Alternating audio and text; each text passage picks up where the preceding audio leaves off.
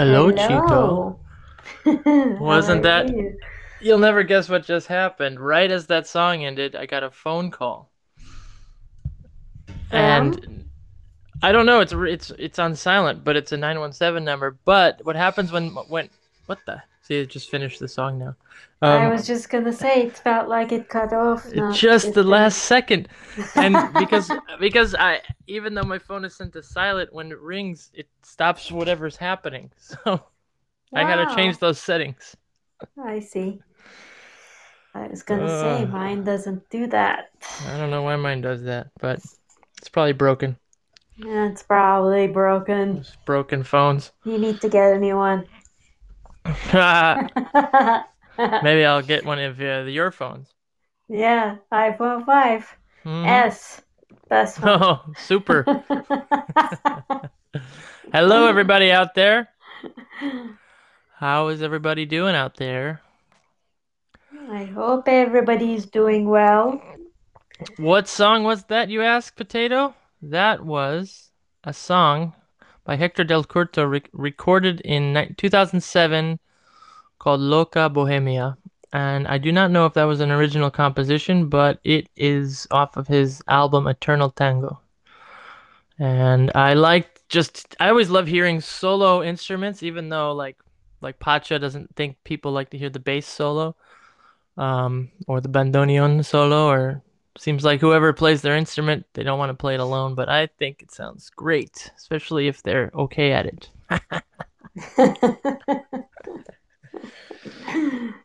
Yes. Yes. I it's so nice to see uh, like who always listens in when the show is live. Um, I like having regulars, just like a milonga. You do like your regulars, you whore. Yeah.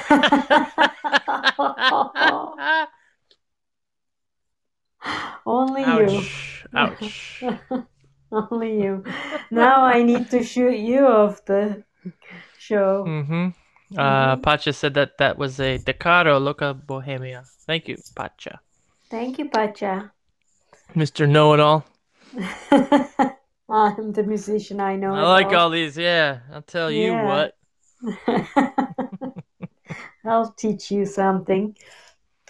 If you're So brave enough, sec- call and teach us face to face. So we had our f- second class with um Eleonora today. What'd you think? Yeah, it was really fun. I'm really enjoying.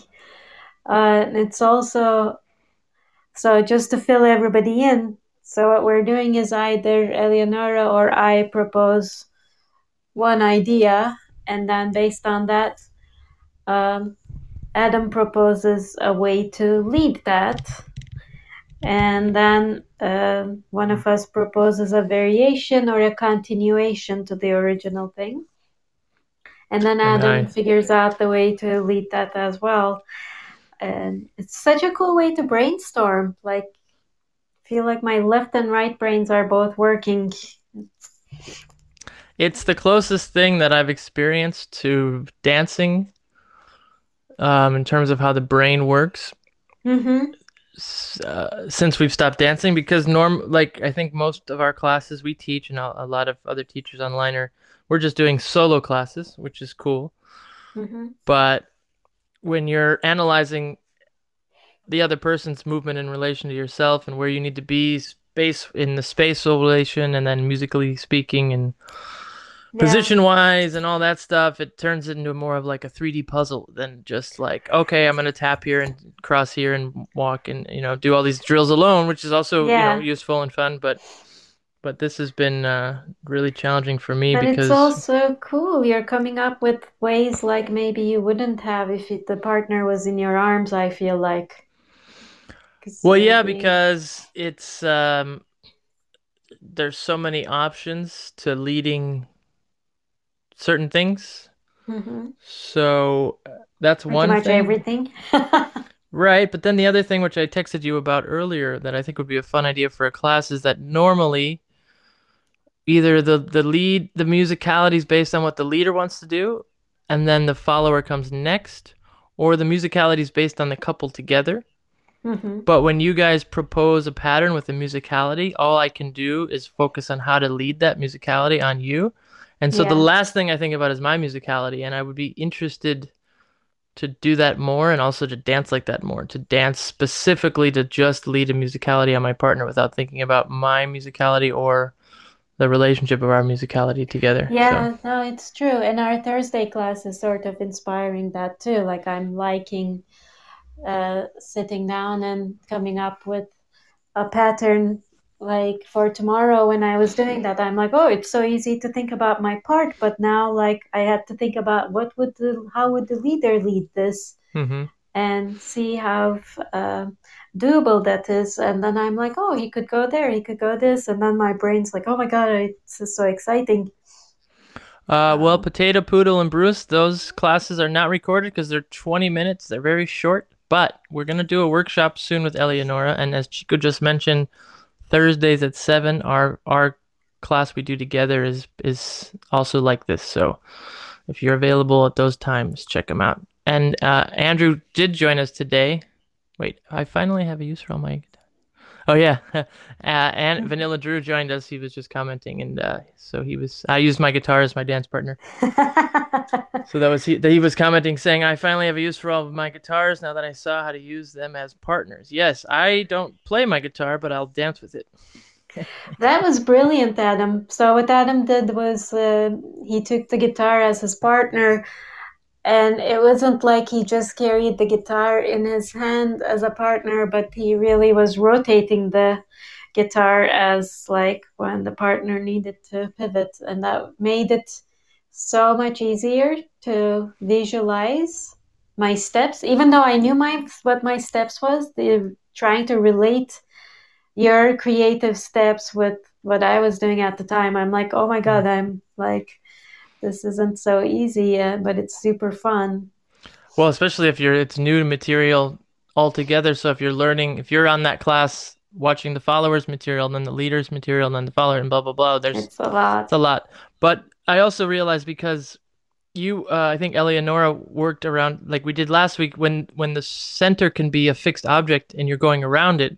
Mhm. I used I used a stool last week and we all use stools. And then today I saw Eleonora pull the stool out, and I was like, "Oh, I'll work her on the stool again." And then I realized, no, I'm the stool today. You can't exactly, exactly. So what the fuck do I do? So uh, the next thing I saw was my guitar, so I was like, "Oh, I'll just use the guitar."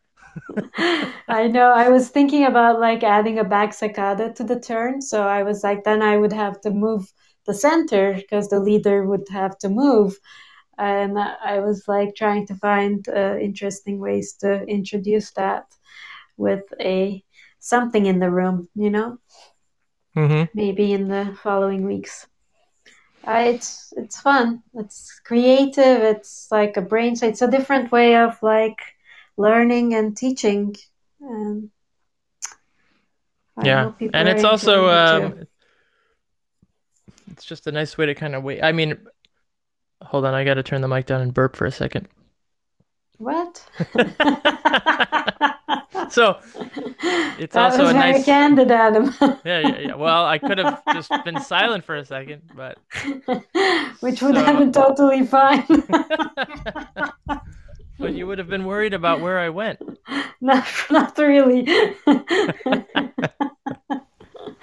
So I was gonna say, um, when you wake, when one, when I wake up at least, and and do something like dance for twenty to thirty minutes. Well, we- we also prep a little bit. Mhm. You know, it just sends my day in a totally different trajectory.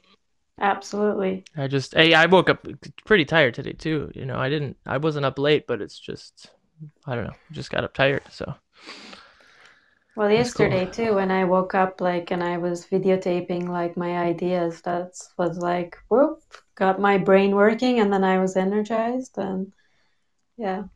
I can sort of understand a little bit, kind of, not really, why people wake up and go jogging.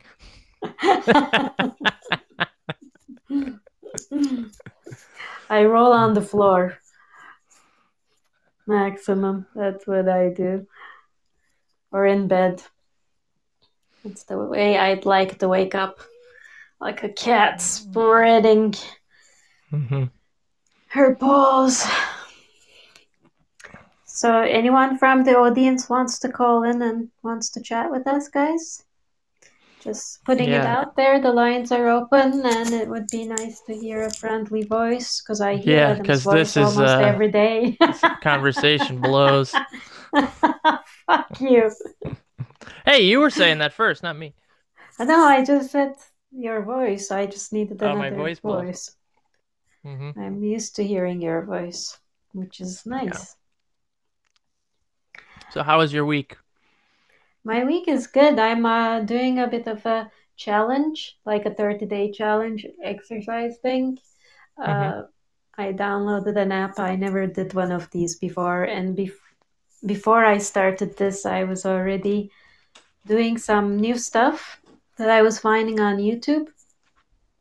And Mhm. I don't know why, but on Sunday, I guess, like you said, I was feeling a little stir crazy that I did the same set of exercises within like three hours apart. Like I did the whole set twice because I was like, I want to do that again. and then uh, I started a completely different routine, but for the same sort of focus points. Mhm. I was so sore on Tuesday. And then on Tuesday, I didn't give up, even though I was so freaking sore. And then I did it again. And then I had my evening class with the strengthening and mobility. I was like, oh, I'm going to be dead tonight. Hmm. So I've been doing a lot of uh, physical stuff. And then I go to the park and jump around there and then sit and read or listen to something. Hi, Monroe. Hey guys. What's oh up? my How you been? All right. Long time. I miss you. Holy shit, I miss Been a long you. time. Yeah. So nice to hear your voice. What a long yeah, time. likewise. Yeah. How are you, man? How's Queens? Queens is um Queens Queens is uh had a rough been through a rough patch. Yeah. Pretty rough patch. But um but I am surprisingly uh well, all things considered. Knock on wood. Knock on wood. I did. I did. I'm knocking on my head right now. so does that mean you uh, you're mainly at home and you don't go out for walks or anything, or you do? No, I do. I um I, I get out uh, for a walk every day. Um, it's uh it's actually a nice walking neighborhood, and we got you know how they've been closing some streets just for people to walk on. Mm-hmm. Uh-huh. Um, Yeah. my neighborhood has like a full, I think almost two miles, like a continuous street, um, 34th Avenue, just a half a block from me. It goes I don't know, like 20 blocks or something. It's really great. Um, so I get out and walk on that um, every day. But uh, I've been, for work and stuff, I've been doing a lot of um, analysis of sort of different, how different neighborhoods were affected by the pandemic. And, um, you know, we were the epicenter of the epicenter for several weeks. Um, Mhm. Yeah. Can you go into that more because your your work's always fascinated me. Um, Yeah, me too. So why don't you let Sure. people listening know like what you do and and and, and also what is what are you doing? Are you involved with what's with the COVID and things like that and through your work? Uh, yeah, I mean, um, somewhat. I'm I'm more involved in sort of the recovery planning um, Uh-huh. from it, but uh, I work for the New York City Economic Development Corporation, um, and normally we do, uh, you know, um, industry development, workforce development, and also like urban planning projects around the city. Mhm. Um, but during the pandemic, um, uh, most of us were sort of redeployed to do emergency response work, whether that was sort of setting up testing sites or, um, you know, auxiliary hospitals, like, you know, that giant ship, the USS Comfort that came in, that was Oh, yeah. people on my team, like, organized that whole thing. Oh wow. Wow. Um, and uh, what I've mostly been doing the last several weeks is just sort of trying to identify like where um, New York City neighborhood vulnerabilities um, were, uh, you know, in terms of susceptibility to COVID, and then um, and then also sort of our economic vulnerabilities uh, as far as the economic fallout from the pandemic, and then sort of ways to try to um, be more resilient going forward. Can I ask, do you get who is the one asking you to do what and and like directing your your your people? Like is the mayor's office directly? Is it um another branch? Is it the governor's office? Like how are you getting to be how are you guys choosing what to zero in on? What what's Right. causing you What's to pick your those role things? is, I guess. That's what you mean? Not just the role, but but why those are the projects why you guys why are us? doing. Not just why you well why you sure, but why what is causing you to choose what you're choosing? Is it is it some Right. is it being handed from down from above or right. or are you guys sitting around deciding these things? Like, what's the priority to attack? What Yeah. projects are to, to? Yeah, yeah. It's um it's I I hate to say it, but it's surprisingly um uh, poorly organized. Um, you would think there would be like a playbook for this kind of thing um, Mhm.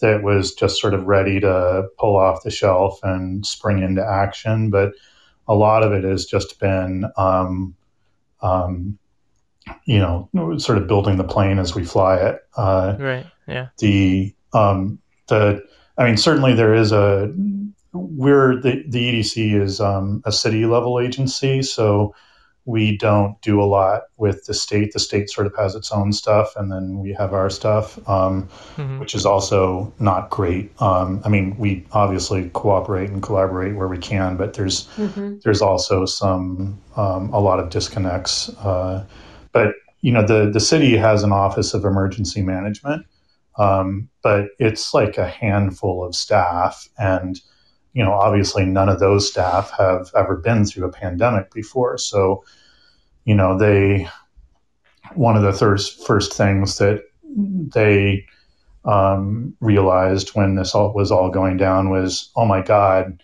we don't have enough hospital beds.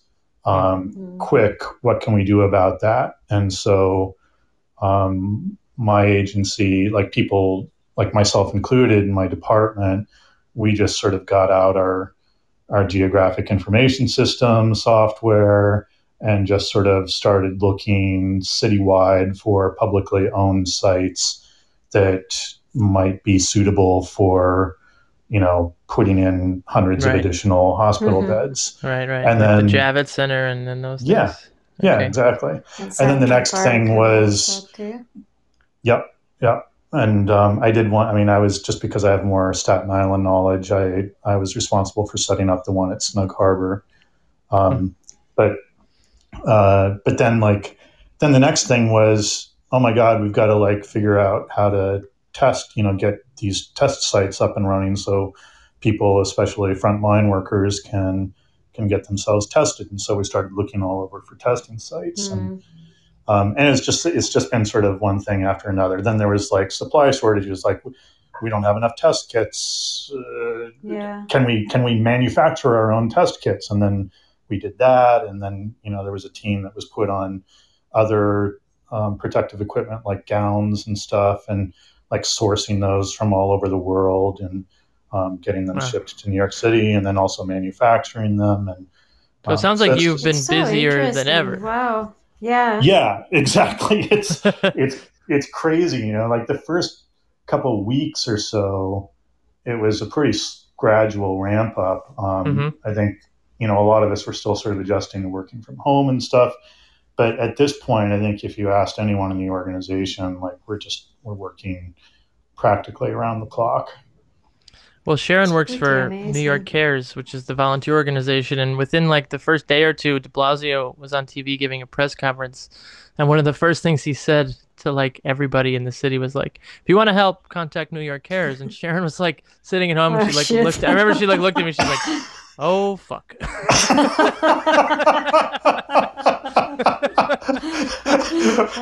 did he did, did, did the mayor give give everybody No, her phone number all. to call no okay. yeah, right. Yeah, sure. But there was, but there was no like notice for them. It was just like oh yeah this is and i went to the um uh, the nyc.gov website or something one of the first days too and i saw like they were the first link up there Yeah. and they don't even have they didn't at that time even have like their website nothing was geared towards that help at all because it was all hands-on volunteer work go feed people go to the hospital volunteer this and that it wasn't like virtual volunteering you know because that didn't exist three days into the pandemic let alone Mhm. even a couple weeks into it so yep it yep. sounds like you were hit with a similar sort of like, okay, we need to figure this out right now.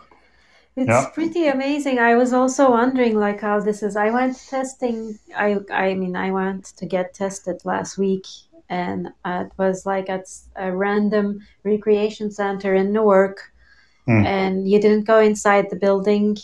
You went and you just showed that you lived in this neighborhood, Mhm. and then like there was a table outside in the backyard of this recreation center with two nurses and like literally within two three minutes you were done Hmm. and i was just wondering because that was like there's no doctor's office there's no doctor and you're directly dealing with the lab and i Yeah. was wondering if that was like city sets or that the labs were finding the sites and that connecting with the city like i was just curious of the whole process Yeah, I mean- more. Yeah, the like in it, usually the um, you know there's some initial contact that's sort of made between these testing organizations. Like the one that we were working with was um, One Medical. They're called One Medical, um, and uh, I don't know what sort of arrangement they have with the city, like if they're getting paid or if this is some sort of pro bono thing that they're doing. Um, but like but they need places. And so the Office of Emergency Management, just like working through us to sort of like find places that they can set up. And then we work out all the permits and Hmm. um, approvals and permissions. And um, like in the case of Snug Harbor, there's still also sort of an active park for the neighborhood. And like there's a lot of worry about, you know, a lot of concern around whether. Because parks are like actually super important right now, especially in yeah neighborhoods where there's a lot of residential overcrowding and stuff and people are cooped Mhm. up in their apartments i mean the, the the the pandemic is it's almost like we're really going to be dealing with two um, pandemics here. The first one is sort of infectious disease, and the second one is going to be mental, um, Yeah. like mental uh, illness. It's just, I think that's going to be a tidal wave, um, just from the, the trauma of the of the pandemic on on people. Um, but parks are like really important for that, you know, in terms of both physical and mental wellness to be able to get outside and stretch your legs and walk and just think and clear your head and breathe some fresh air and stuff. Um, and a I lot of about- families are like so they, they live in really crowded conditions and not a lot of park space. So that's why open streets are so important. Yeah, I mean uh, that's a really great concept to have the open streets, and I've I'll ride my bike around Brooklyn in different areas, especially in public housing areas and things like that, where you just see like. Or I was in the Upper West Side the other day, for example. Even even in a, in a not in a more affluent area, but you see skyscrapers full of hundreds of apartments, and everybody's inside, and uh, and if they go outside, they're just on city streets that are packed, and that Yeah. has got to get to be. Um, I mean, that sort of sounds like normal New York, but when you're spending a majority of that time in your apartment with the same people, and when you go out, you're not able to like do the things that you normally do to release that tension and release that energy. Um, Yeah. yeah, and I think you know, for a lot of us, I don't know. I speak for myself. Like I'm managing. For me, mentally, I'm managing pretty well, but I know that, and I, you know, I've always known people. There's a lot of people in this world with mental illness. A lot of people in this world with pre-existing conditions, whether it be, you know, physical or anything else. But um, it really hit me. You know, about a month in, I was like, wow, if you're on dialysis, if you're any, if you're having any of these issues, like this is so fucked up for for the like and that's why like I try to keep that in perspective for myself. I'm like, you know what? I'm I don't need to go to the doctor right now. I'm I'm staying healthy to the best of my ability and I do my walks. I live with somebody I care about, I love and and we can get you know, we we have each other and and, and there's a lot of things that we could, you know, anyway, be down about, but you know, there's for for a lot of people out there it's it's just like wow, especially living in New York City in certain areas. So you've been studying are, are you are you a part of like the website that I go to every day to check out the um, like the, The the, demographics? Yeah, the statistics. Mhm. 'Cause I find that really Um, useful.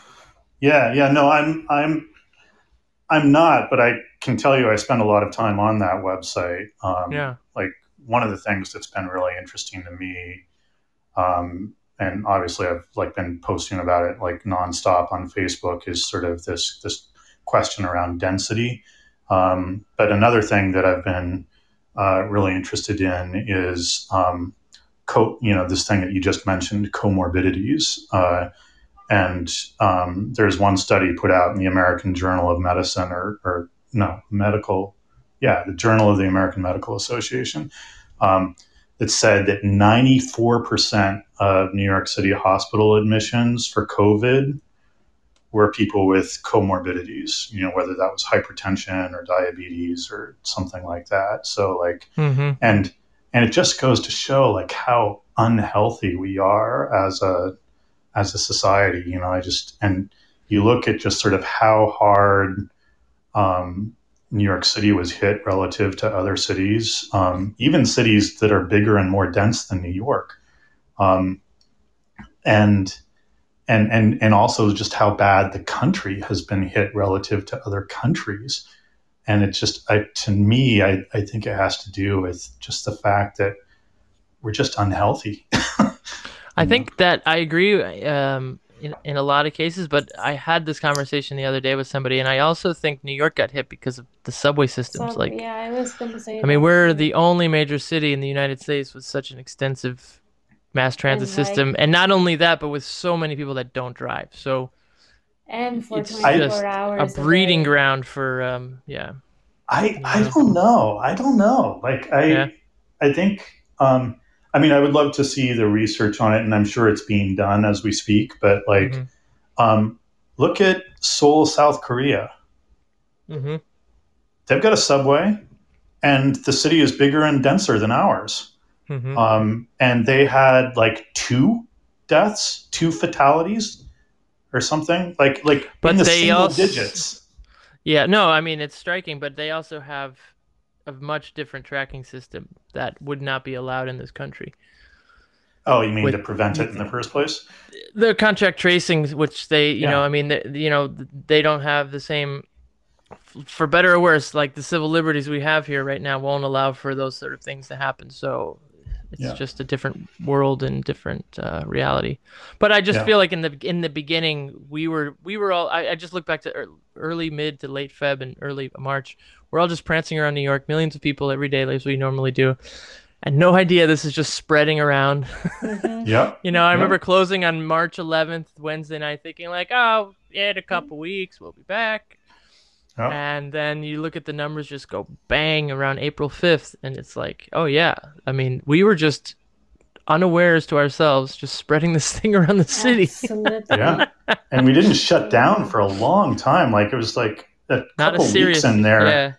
a couple weeks Yeah. in there where we we we had already had a case um Right, and we knew that it was coming but you know the there was this pissing match between the mayor and the governor where like the Mhm. mayor sort of tried to shut things down and the governor was like no no no i'm the only one that gets to decide that and and then they like argued over terminology for a while like whether it was a shutdown or a shelter in place order or something like it's just Yeah, yeah, so yeah. stupid and then meanwhile like all the kids are still going to school and coming back home and probably you know what do you call that uh, uh, asymptomatic carriers you know to their parents and their grandparents and um, it's just a shit show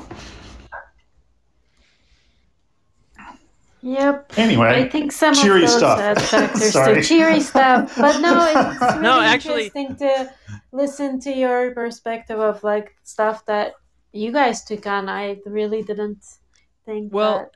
Chico, like normally we Yeah. don't we veer the conversation away from this on this show because we try to keep things but you're giving us like on the ground, like insightful not like um I'm in and I'm stuck in my apartment in Queens and life sucks you know, like which is fine too, but everybody. No, that's fine, but that that, like, we would have ended that conversation Yeah. like twelve minutes ago. but, but you're offering like Yeah. this is what I do. This is what our, our organization like. It's insightful, interesting things that I think a lot of listen. I know I'm curious about it, and I would assume some of our listeners too, since we're all sharing this experience, and most of us here in New York. So it's been Yeah. really fascinating to talk to you about it. Um, how much are you like one of those people that misses tango, or do you what? If I could ask you, what aspect of tango you miss the most? Is it just the socializing, the dancing, the music? it's Or- the um, or me. it's definitely you know you and and my other friends no seriously it's it's my it's my friends. It's and it's and it's you know honestly it's physical contact too. Like i i i live alone um and uh and i i don't like my family is not here. They're like in massachusetts. Um so i like i literally haven't hugged anybody in three months you know or longer.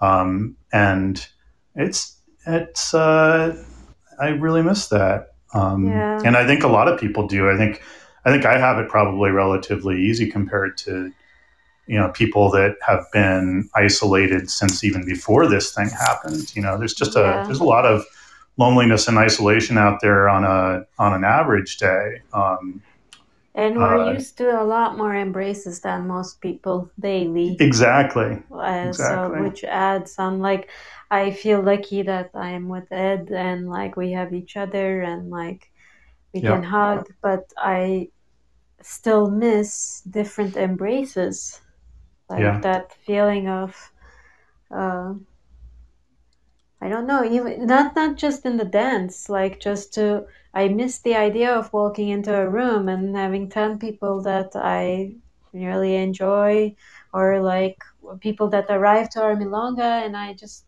love hugging. So like I really miss that sensation of greeting people I care for. Well, Yeah, I too. it's also just so weird to think like I have a few friends I see occasionally uh safely and all that stuff. Very few, like two, one or two.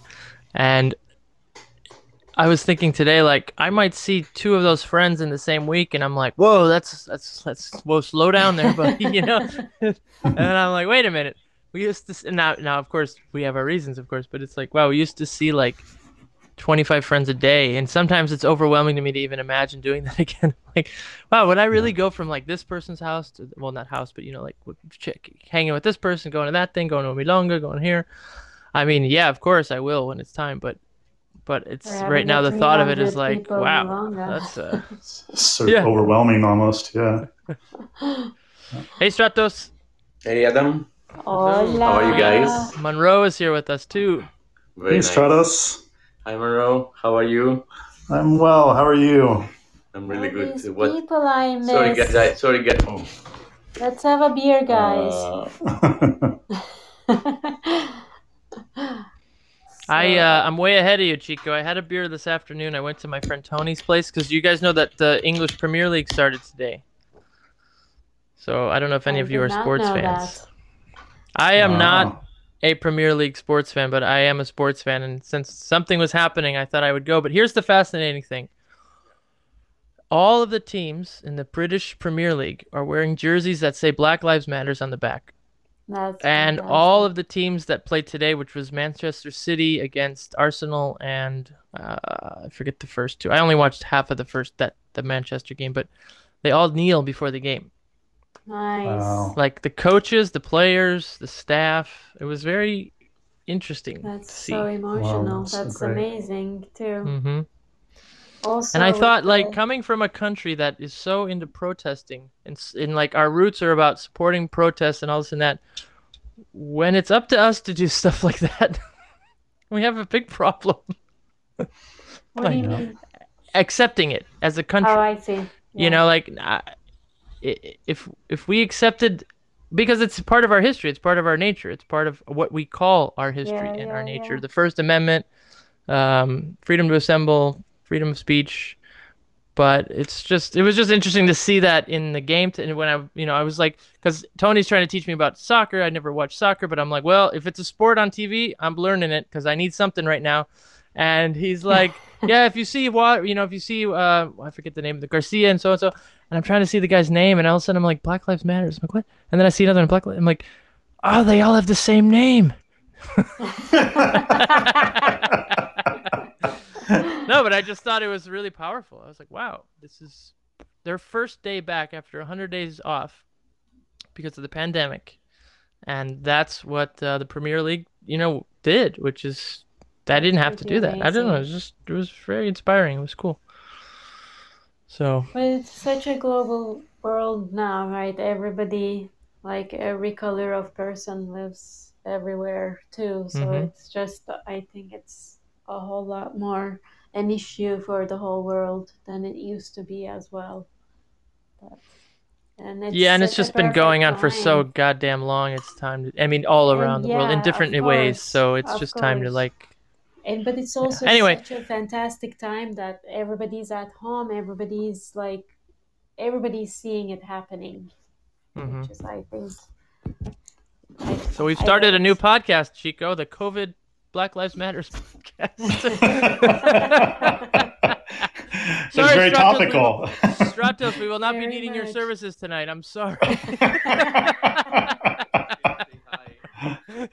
Where are you, Stratos? We- We, can't hear you. oh, can, can you hear me now? Oh yeah, that's better. A better. little Yeah, too far, but Okay, let me. Okay, There let, Oh, we that's that go. sexy voice I love. Oh yeah, baby. So here's my question to you, Stratos. How low does your voice go? Oh, yeah, the real important shit now. Yeah. Yeah, exactly.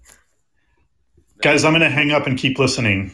Okay, Okay. Nice thank to talk to you. calling in. Fantastic Great to to call. Great your to talk to you, man. It's been a while. Likewise. Take care. Take care. You too. I think my microphone is giving up on me. Uh oh. You're Uh, you don't have a deep voice anymore. Yeah, uh, let me let me go to my actual headphones. I Okay. do something more sophisticated. All right. Remember Call us time we had back. The same issue. well, Uh, maybe I can be here. I can tell a fun maybe Monroe you story. play the you play the song first, and then we chat with them. let me- yeah. Well, I have the song, but I, I'll tell a fun. Mon- Well, it's not really that fun, but um, you remember my motorhome, Chico? Yes, of course. My old 1976 amazing vintage motorhome. Well, Monroe Monroe got to drive it once back from Cleveland to, to New York Oh yes, And, uh, went there together. for the Bowling Tango Marathon. I think it was the second. There was the first or second year. Those are the only two years I think I brought it.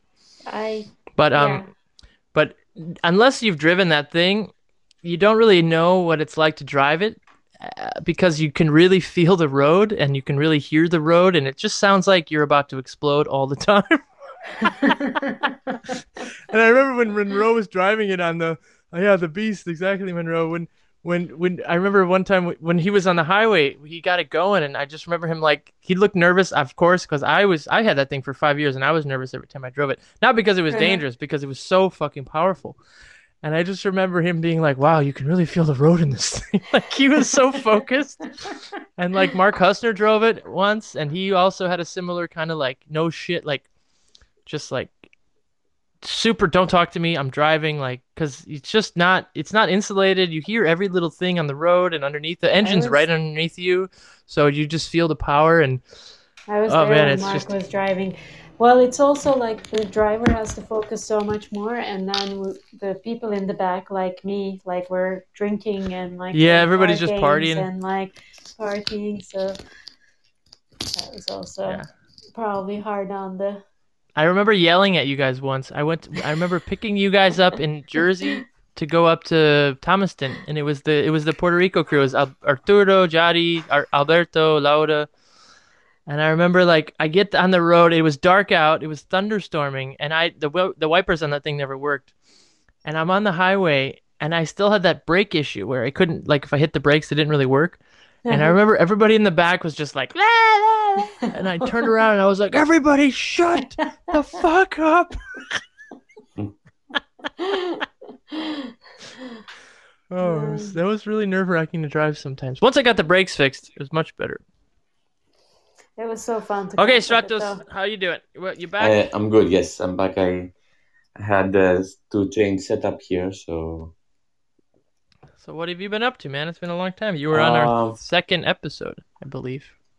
Yeah. Yeah, exactly. Oh my God. ago. I was hoping we I- wouldn't I- have to do this again, I know. but n- not because of you. You know, some some uh, some places are opening up actually in Europe. There is um, Milongas with limited um, uh, amount of people. Yeah, so you have to reserve your spot. Is it like Uh, no partner change or something like that? Or Uh, that I don't know actually, but I saw in Athens, in Greece, there is already Milongas happening. I am a very optimistic person by nature, but I have a Mhm. feeling that all of this is going to end shortly.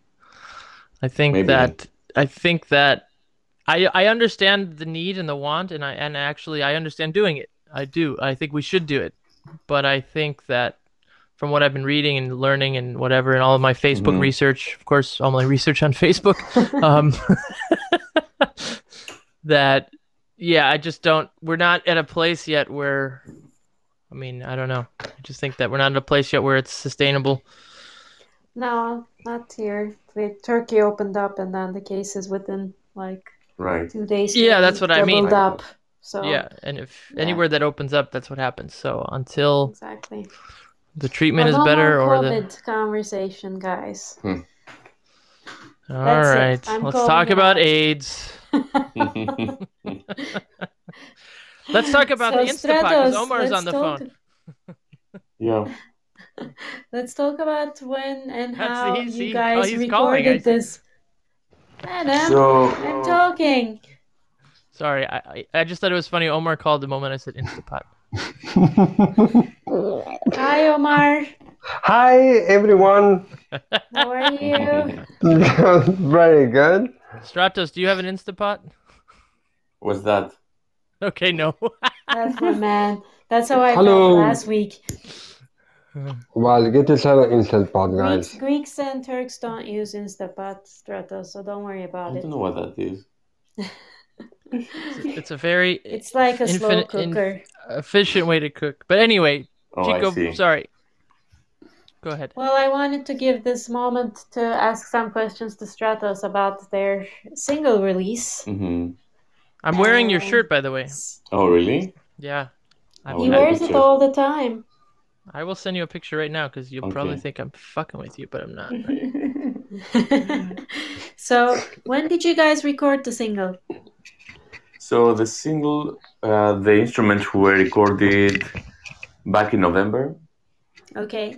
Um, and actually, I recorded in the end of the session. I recorded uh, the vocals, um, but uh, it was just a guide for the musicians, um, and it sounded good. Actually, I didn't, you know, I I, I was hoping to re-record it again, uh, but since we had it, we said, okay, let, let's keep that. And on my Mhm. recent trip to Greece in February, right before uh, the, clo- the, um, the lockdown happened, uh, we recorded a harmonica player actually. Uh, his name is Kostas Vlachopoulos. He plays uh, tango. He plays chromatic harmonica, and he's really good Nice. Uh, harmonica player in tango. So we put these things together while you know the pandemic was happening. We could not record anything else. So we. So, where do you the music. record this? So we record that in New Jersey. Uh, there's a amazing guy, Luis Baquet. He's uh, Argentinian. He has uh, transformed his uh, house actually in a studio. Hmm. He has a very nice setup um, somewhere in the woods in New Jersey. So we went there for one day, and we we will go back to finish three other songs that we we need to record, and that's gonna be the at least closing the recordings of the album. Cool. Yeah. It's great to have new stuff coming out even at a time like this. Yeah, I know, yeah, right? so You know? exciting. So I, exciting. I want to do more. I want to do more, but it's just uh, limited so far. So, was there a specific reason why this song first? Oh, this song first just because um, it was more complete, I guess, and it had the, the addition of the harmonica and the vocals. Even the the the guide of the voice was decent. Um, so I'm I'm gonna finish the vocals actually in another session in the near future. Um, but since I had this one and it was in a good place, I said, okay, let's release it. Cool. Shall we? Which song is it? What's its It's name? It's called Los Ejes de mi Carreta. Which means something with a Means, oh, in, in English does not sound uh, very, uh, the eyes in the mask. Is that what it, what did you say? no, no, Los Ejes de mi Carreta. Oh, Carreta is the, like the cart, the old cart, like the horse cart or something. Oh, Um, and uh, eje is uh, the, the, the, the axis. So the axis of my cart, basically the guy is a lonely rider and uh, they ask him, uh, why don't you oil this, uh, your, uh, you know, the wheels of your cart? Because it sounds very creaky and makes noises. He said, because I'm so lonely and I'm, you know, uh, riding uh, for miles and miles by myself. So I want some company. If I do that, I have nothing else to to hope for. You know, so Hmm. it's my company. It's not very optimistic song. so but it's very interesting. Uh, yeah, I don't know why I thought it's uh, how do you say mask in in, in Spanish? uh, mas- mascara. Yeah. Mascara, yeah. No, the one the uh, milonga that we went to in Argentina on Saturday night, Adam. Wasn't it called La Careta? I think so, I yeah. That Careta. also means mask as well. Oh, So that's why. Okay, I wasn't tripping. That's good. I don't know. You might have been tripping. Or it's a very similar word. I'm always tripping. Uh, But you know, if, if they could have used that word for the milonga as a doubles, like a slang word, who knows? right, know. right. But no, they were always starting the announcement with a mask on their heads. So, Oh, that's right. Now that you like the mention it. masquerade Mm. mask. Yeah. Oh yeah, probably, probably. Okay, that makes sense. All right, well, let's take a listen. Okay, Shall we? we shall.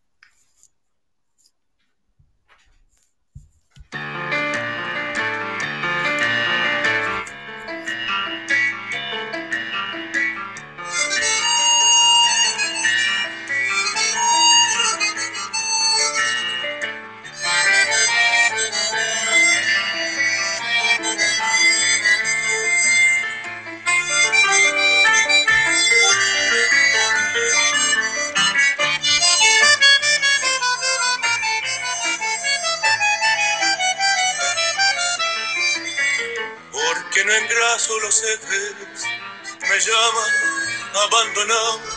Porque no engraso los ejes me llaman abandonado.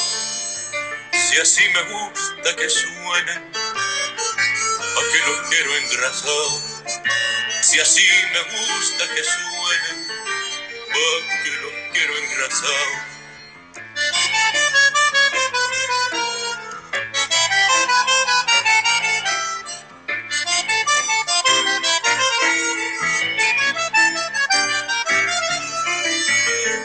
Demasiado aburrido seguir y seguir la huella.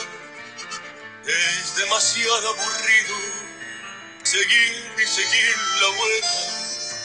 Andar y andar los caminos sin nada que me entretenga. Andar y andar los caminos sin nada que me entretenga.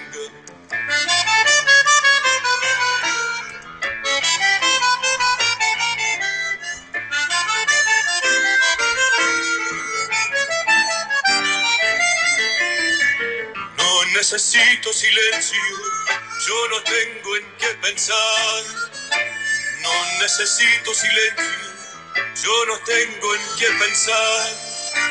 Tenía, pero hace tiempo, ahora ya no pienso más. Tenía, pero hace tiempo, ahora ya no pienso más. Los ejes de mi carreta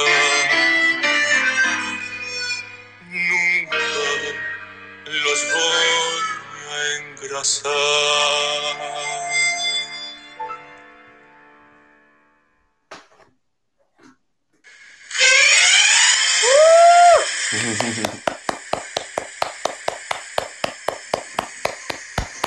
That sounded amazing. Thank you guys.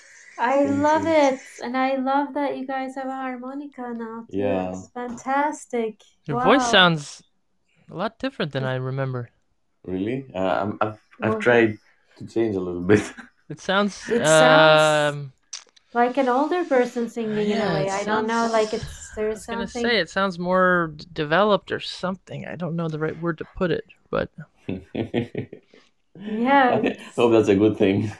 yeah, no, it is a good great. thing. It is a good thing. It's Thank also a recording. We don't hear you recorded, right? We always hear you live. Right, so exactly. I'm sure that has a Yeah. different way of coming out too. Someone was yeah. asking if you guys recorded in separate tracks or like All at the same time. all at the same time.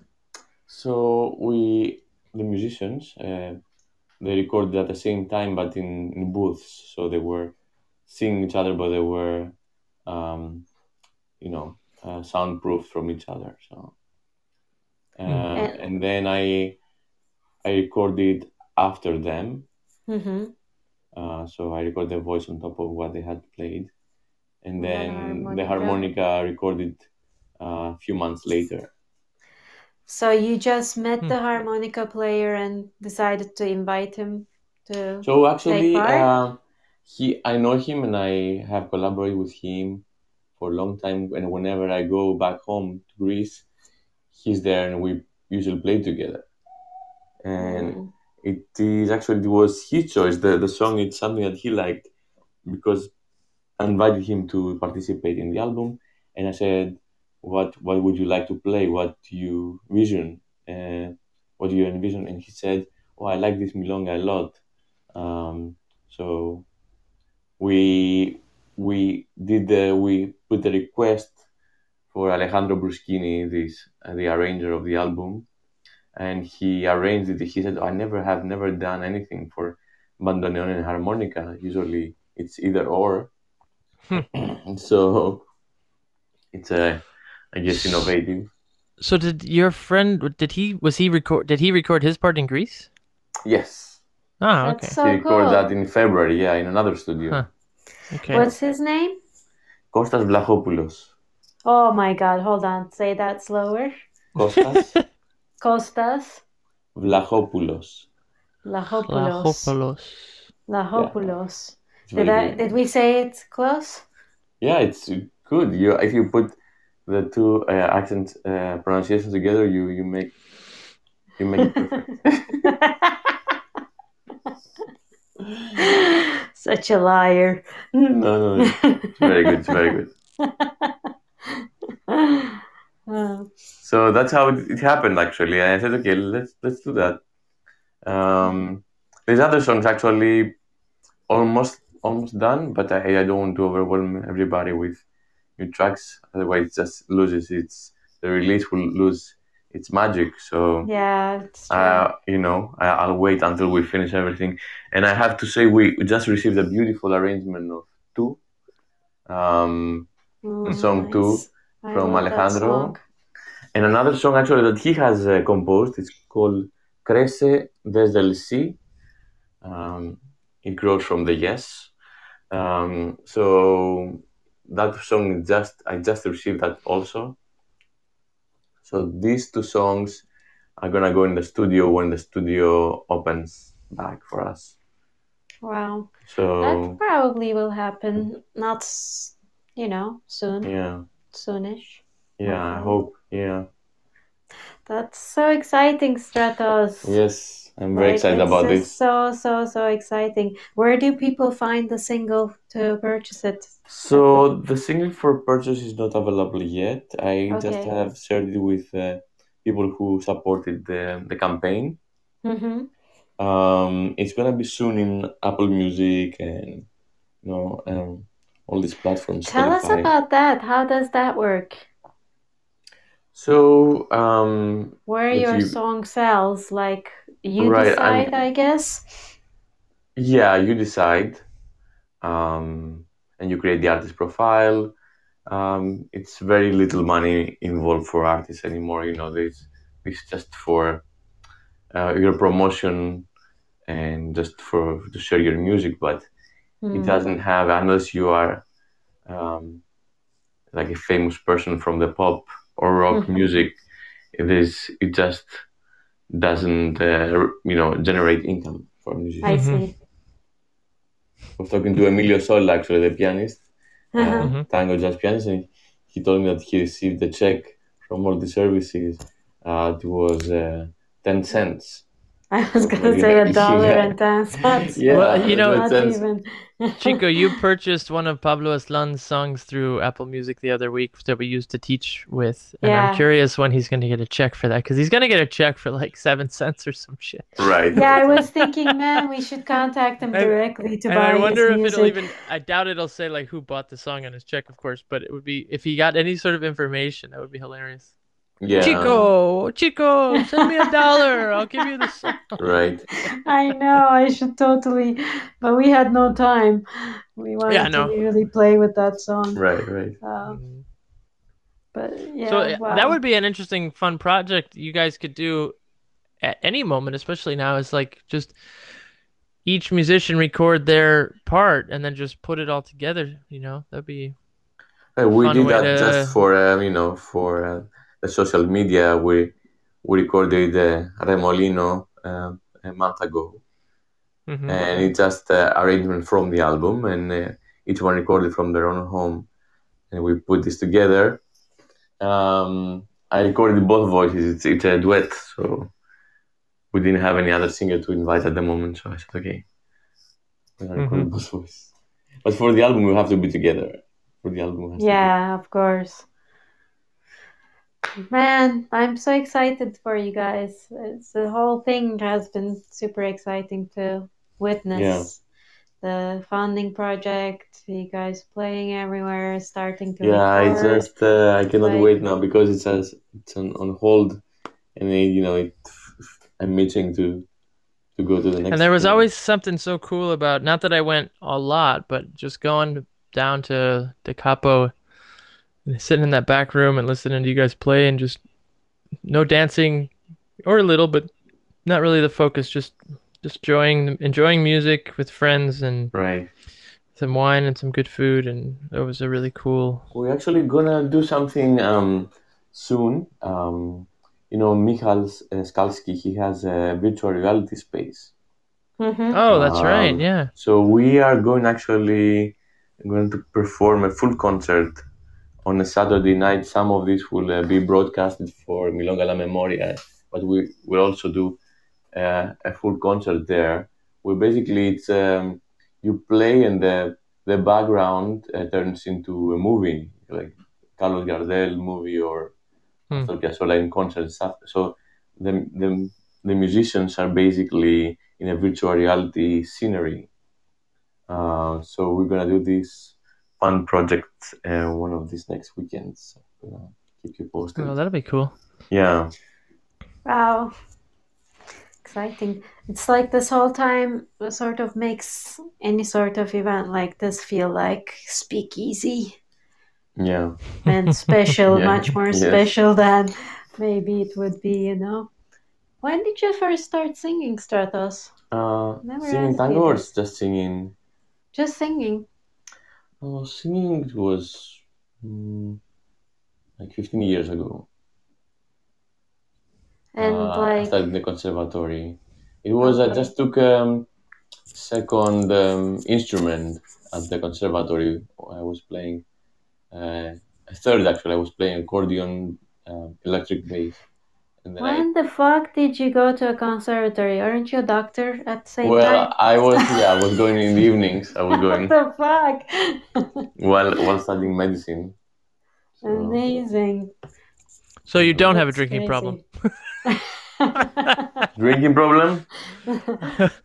I was gonna say, so you don't have a drinking problem, apparently. How does you, it? have, you have a How does- productivity problem. I was gonna Oh, say, well, you ha- you have no time for it. So Oh, nowadays I have plenty of time for drinking. No, the pandemic is the best opportunity to. so you have to pick a second instrument. Sorry, were you playing the? What Uh, you playing? the accordion, The accordion. Okay. yeah, and then some electric bass because I got into some jazz music, and the accordion was not uh, so uh, easy. It didn't have such an easy access to jazz back Yeah. then for me. So I used bass, and I was, you know, learning all the harm, the, um, the theory of jazz and all that stuff. And then um, the opportunity appeared to to pick a, another one. So I said, okay, I don't have time to learn another instrument, but maybe I can um, learn some vocals. Uh, Mhm. I didn't know back then that I'm gonna devote dedicate myself 100% to this. Um, I thought it's gonna be just a side thing, you know, just learning a little bit of technique and just being able to use my voice. Mm, And then you were like, "Holy shit! I have an amazing voice." Well, it's not that. It's just it's so- so interesting to learn about your body through the voice because it's basically a reflection of the entire body function. So Rod, what are you doing? Hey, Are you and- falling? Hey, Are you falling I or was- I was rolling in the gonna say, Rod and background? Jenny. I was just gonna say, Rod and Jenny just fell into the program. I know. I'm just like, No, we were just listening in. It was great. there's a there's a something's lot up of with your connection. You might or need you're to moving. Is it really? around. Yeah. Or the microphone is banging around a lot. Yeah. Oh, how about now? Ouch. Ouch. Yeah. It's still? Now it's okay. Hmm? Just whenever you Okay. move, I think it's uh sliding. Do you guys know Stratos? Rod and Jenny from Chicago. Stratos. I don't think we have met. Rod and I Jenny. I don't think so either. Well, s- now that you're here, just to introduce you guys, if you ever need a really cool quartet for your festivals, you know, Stratos is a part of Las, Los Peores here in New York City, and they're quite phenomenal. Just saying. They So, are. um, but uh, how are you guys? Oh, we're good. We're good. We're just, um, you know, hanging out on Wednesday, wa- watching stuff going on in the world. But other than that, everything's good here. Mm-hmm. Jenny says hi, but she, you, you can't see her, but she's waving at you guys. Okay, I can hear her laughing. I can. I, I'm waving back. so Stratos, you were telling Yes. us about how this voice thing turned out hmm to become more full time in your life. Sorry, Yeah, it's, and then uh, Rod fell. No, no, it's okay. Uh, Um, it, it's funny because it started, as I as I said, something. Uh, calling me and the, the connection is in, being inter- interrupted. I'm sorry, guys. Yeah, I was saying that um, it, it was not um, something that I, I was considering doing full time. Um, then I picked it and I started discovering more about it. And I got into classical music and I started singing classical music uh, actually. And that was very interesting for me. I learned the music of, I, I was listening to music of Maria Callas, of the big tenors and baritones of the, the previous century. And I was really thrilled about that instrument, what it can do. And it was very moving. Mhm. And then tango came much later, actually, because I started um, dancing tango, and that's how I I learned the music of tango. So tango for me first came as a dance, and then the music of it. Yeah. And if you know how to sing, of course, it makes you wanna sing. It's it, it does, but also at the same time, it's it's very different from anything else. hmm Um, it helps just to to start, but then phrasing and yeah. Marcelo, it's you. Sorry, there's some. Anytime there's any sort of feedback, we blame Marcelo. But I think Yeah. Rod and Jenny are sometimes when you guys move around, your mic is. Really Doing something, moving. I don't know. Yeah, doing something funky. Yeah, let us know because our I'm trying. We're trying to sit still. We have earbuds on. And it's just I'm We're not sure. I even know. moving. We know. I know. she hasn't even breathed. I know Jenny. I know how she goes, man. She can't sit still. She's a freak. exactly. I have to always calm her down. so you guys, um, well, we're gonna do the festival, right? Vir- virtually. Which we're not doing no, um, Well, you were going no, to. no. Yes, yes, it was gonna happen, but I, I figured like um, it was just a little too quick, and I didn't want a lot of things to go wrong. I've I've, I've checked out Yeah. our our the speed of our, our our internet and the Zoom. There would have been some complications, at least from Mhm. our IT guy telling us.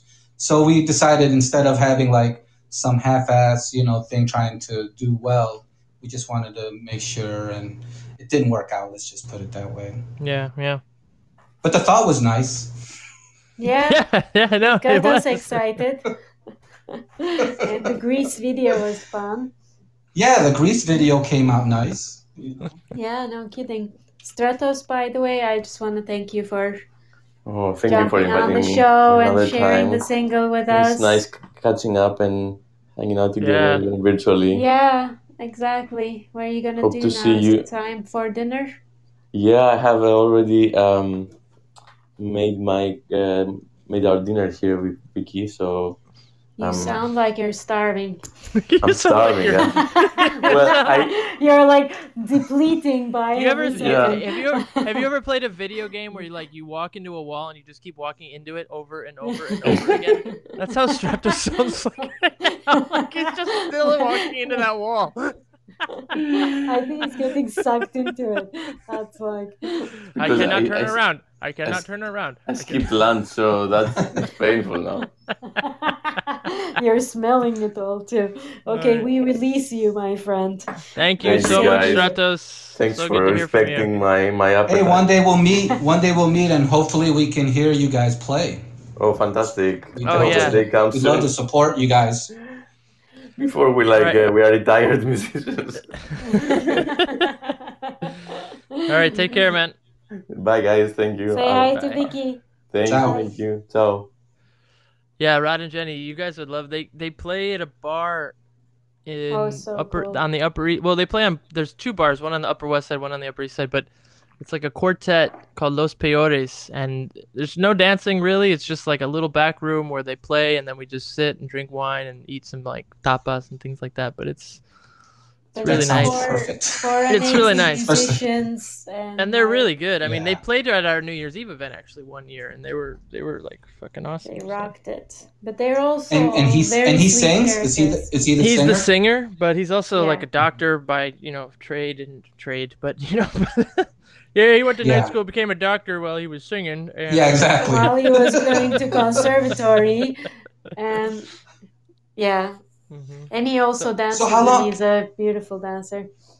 hmm So I'm glad you guys are really doing a shout out to you guys in New York. Uh, we haven't been in New York in a little while, but uh, the last time I went was uh, when the uh, Triple G was fighting at uh, I Madison know. Square Garden. That was so That cool. That was awesome.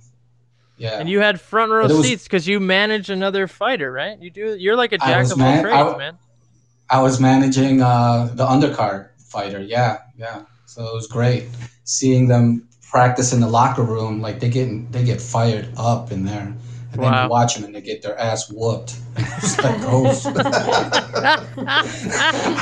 I, I was like, I, I hope they don't remember me, but I was like, man, these guys are serious. They're about to whoop some ass, and then they go out there and get knocked out in the second round. I was like, oh. do they when they fire themselves up? Do they like smack each other in the face or some shit, or what do they? What's the? Well, well, a couple of them had an entourage. Like they Okay. literally had a a big radio, a guy, a big guy holding a big radio, and the guy's just warming up, warming up for like thirty minutes. And I'm thinking, man, I these these guys got to be tired before the fight.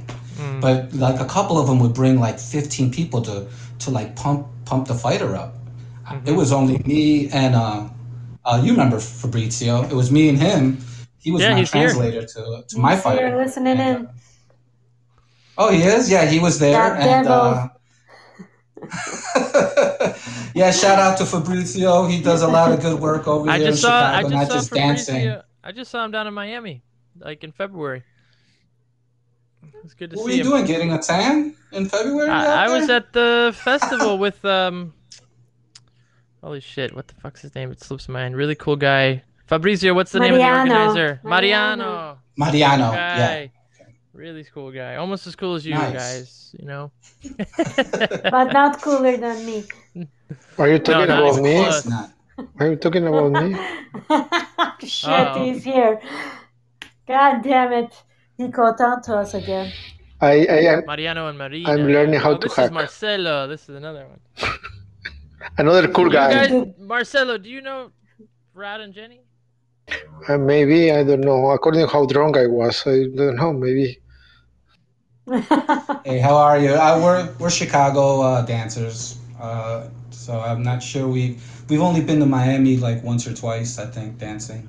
No, no, Oh, this Marcelo is is from Marcelo, Argentina. not Mariano. He's he's calling us from BA. Oh. He's our he always calls in around this time so we can hang up on him. Oh, nice. He I was- he always was try. on- I try. I try. I try, and sometimes I go through. Nice to meet you, Rod. Nice to meet And you. Jenny's there Hey, is, uh, are there are there milongas happening right now in BA? There was some milonga happening, that illegal ones, but the organizer got uh, the COVID. Now everybody who went there is Oh freaking God, out. Holy shit. Oh, I, I bet. no. That's crazy. Like I, I've seen in Europe that they've opened up a few there already, like underground milongas, outdoor milongas definitely, but they do underground milongas too. Yeah, I think that's Don't want to take that chance yet. I, I, I was because Stratos said that there's some stuff happening in Greece and different places, and I, and and I understand the need to, you know, I've been hanging out with friends on occasion, carefully and and things like that, and but um, I just think it's if you're going dancing, it's a recipe for disaster eventually, and it's not. You know, it's it's not gonna last. I just think that not yet. You know, I'm not I'm not against it. You know, but people need to be really careful and just Yeah, be I agree. prepared. Be prepared, man, because like you never know. No, I, I agree 100% on that. Yeah. That's the part, you know. I think, uh, especially tango. I mean, it's you're you're close, close contact. You know, there's hmm there's uh, It was it was so too big of a hilarious. Yeah, it was hilarious here because many of us we didn't know that there was a milonga, and even now that we knew that we're not going to go, and then one of us said, launched the bomb that the organizer of the the event was sick, and everybody was starting to to ask who who who who. So we are starting to finding out who is the guy who did. he just wanted everybody else to get sick, I guess. God, that's crazy. God, it's stupid, man. I don't know. It's, yeah, yeah, I don't know. It's, Yeah. it's selfish. So when did Chicago shut down officially with the Milongas, guys? Um, we were. It was our turn to run the Milonga, and uh, we shut ours down, which was the end of February. Oh Wow, wow. you guys were sooner than before us. Holy shit. Yeah. Yeah, was we were there any cases shut- yet in Chicago? Because New York, the first Uh, case we heard Leroy was March passed. Away. 1st. Leroy passed away. Um, No, Oh, no, no. no. Like Yeah, by the I- time you, By the way, yeah. Before we move yeah, on from that, condolences like on that. You Jesus Christ, that sucks, guys. That's really tragic. oh, I know. Yeah, was- it's such a loss. He was definitely like very big in our community. Yeah, Yeah. well loved. He was an Loved amazing by guy. everybody. Yeah. Yeah. Yeah, I remember From meeting Even him. here- time. Sorry. Oh, Buenos definitely. Aires, he was- Buenos Aires. Oh yeah. Yeah, Yeah, he was a really loved Every guy. time I I, only went met to him in Buenos Aires, Yeah. every time I went to Buenos Aires, he was there, and yeah. I only met him in passing. loved him. Yeah, I only met him in passing a few times, but um, he seemed like a really good guy. So, what were you gonna say, Chico? They closed down at the end of Feb. We closed down mid-May. Yeah, yeah. If you close down like uh, end of February, was there any known cases in Chicago yet? Because the first case in New No. York we knew was March first. But not in Tango, just in, in citywide. yeah, it just Oh, citywide. prob- probably. I thought I, I actually thought I had it in, in at Valentango because I got sick from after the festival. But Jenny was just like, you know, I barely get sick, so any kind of You just sickness, sick. I just got sick, you know. And I, I was like, oh, I have it, you know, from all those Seattle people. But- Those- yes, all these Seattle people. Seattle, they're sick. Seattle had it early. They had it early in February. You know, they had it early, and I was like, they brought it to you know Valentango, but no. Well, we it have an I- I old just Seattle had pe- person on on the in the listeners. Hi, James. Oh, James Region is listening. oh yeah. Yeah. we had him on the show a few No. weeks ago. So we know Seattle Don't don't are don't sick talk to him. He's he's bad. ju- He's bad juju, as they say. You know that Seattle people. Just let him listen and wish he was here. It's okay. Oh man, I want to hear his voice. So well, well, well, Laughter. well. Yeah. I mean, yeah, of course you can call in, but we want to we want to do our five segment, five question segment with Rod and five Jenny. segment, five questions. We wanna yeah. do our yeah, five uh, we tried. We tried to get the inside scoop on these questions from somebody that you interviewed before, and they wouldn't tell us. I- we Oh, were that's like, wonderful. Who did They were you like, "Oh, ask? I don't remember," Well, can't we tell you. Who did That's- you because ask? they might one day. They might one day oh, help you us asked and tell Michelle us things, you know. Probably. I'm not think you saying a asked word. Michelle Lamb. From who we hosted, that's what I'm going to. Oh, maybe Alberto and Michela. uh maybe. Okay. Well, Alberto and Chi- Michela were our first Chico guests. Sherlock Holmes over there. I'm smelling some Alberto and Michela here. Chico When they- Holmes over there. were they they, the were people here that three months ago. were they the people that say Puerto Rico, Puerto Rico? Puerto Rico. You are pronouncing too much the R. You need to take out the R. Puerto Rico. Yeah. Yeah, you gotta whisper the R. Alberto was. Five questions. Uh oh. Five questions. Here we go. I'm dancing. Okay. Five questions. I can't move because it might be our microphone, so I'm just trying to. I trying have to the first bob. question. Welcome to five questions. Chico has the the first person- question. Who is the Jesus, Chico, I can't stop. I'm so slow excited. down. You should not do cocaine before the podcast. I haven't seen anyone for a couple of weeks. Okay, that's why. I know Ed's been sick in the and bedroom and with something other than. COVID, so Chico is like freaking out. She's going bonkers. I'm like being so productive. It's crazy. Uh, so That's what all cokeheads say. I want. I'm very productive. and they fall asleep. I- Oh. Uh. The price is cheap now. You can take advantage of it. Well, I was going to ask if you could tell who was singing the five question song for you. Oh, You are may you talking not about know the MC him. Hammer? Yeah, but there was a little five questions added to it. Do you know Bat Johnson? I'm going to answer the question because you may not actually know him. I do know Bat, but I Okay. don't know.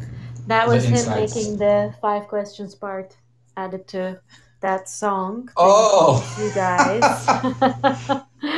so I wanted to credit him and see if you guys know him. Um, Yes, of course we know. of course. Very cool, bro. Well, here's my first question. Can can we get the third question? Okay, here's the third question. but then we have to go back anyway. Yes. So you're not really jumping to questions. But we'll start with third question. How did you guys meet?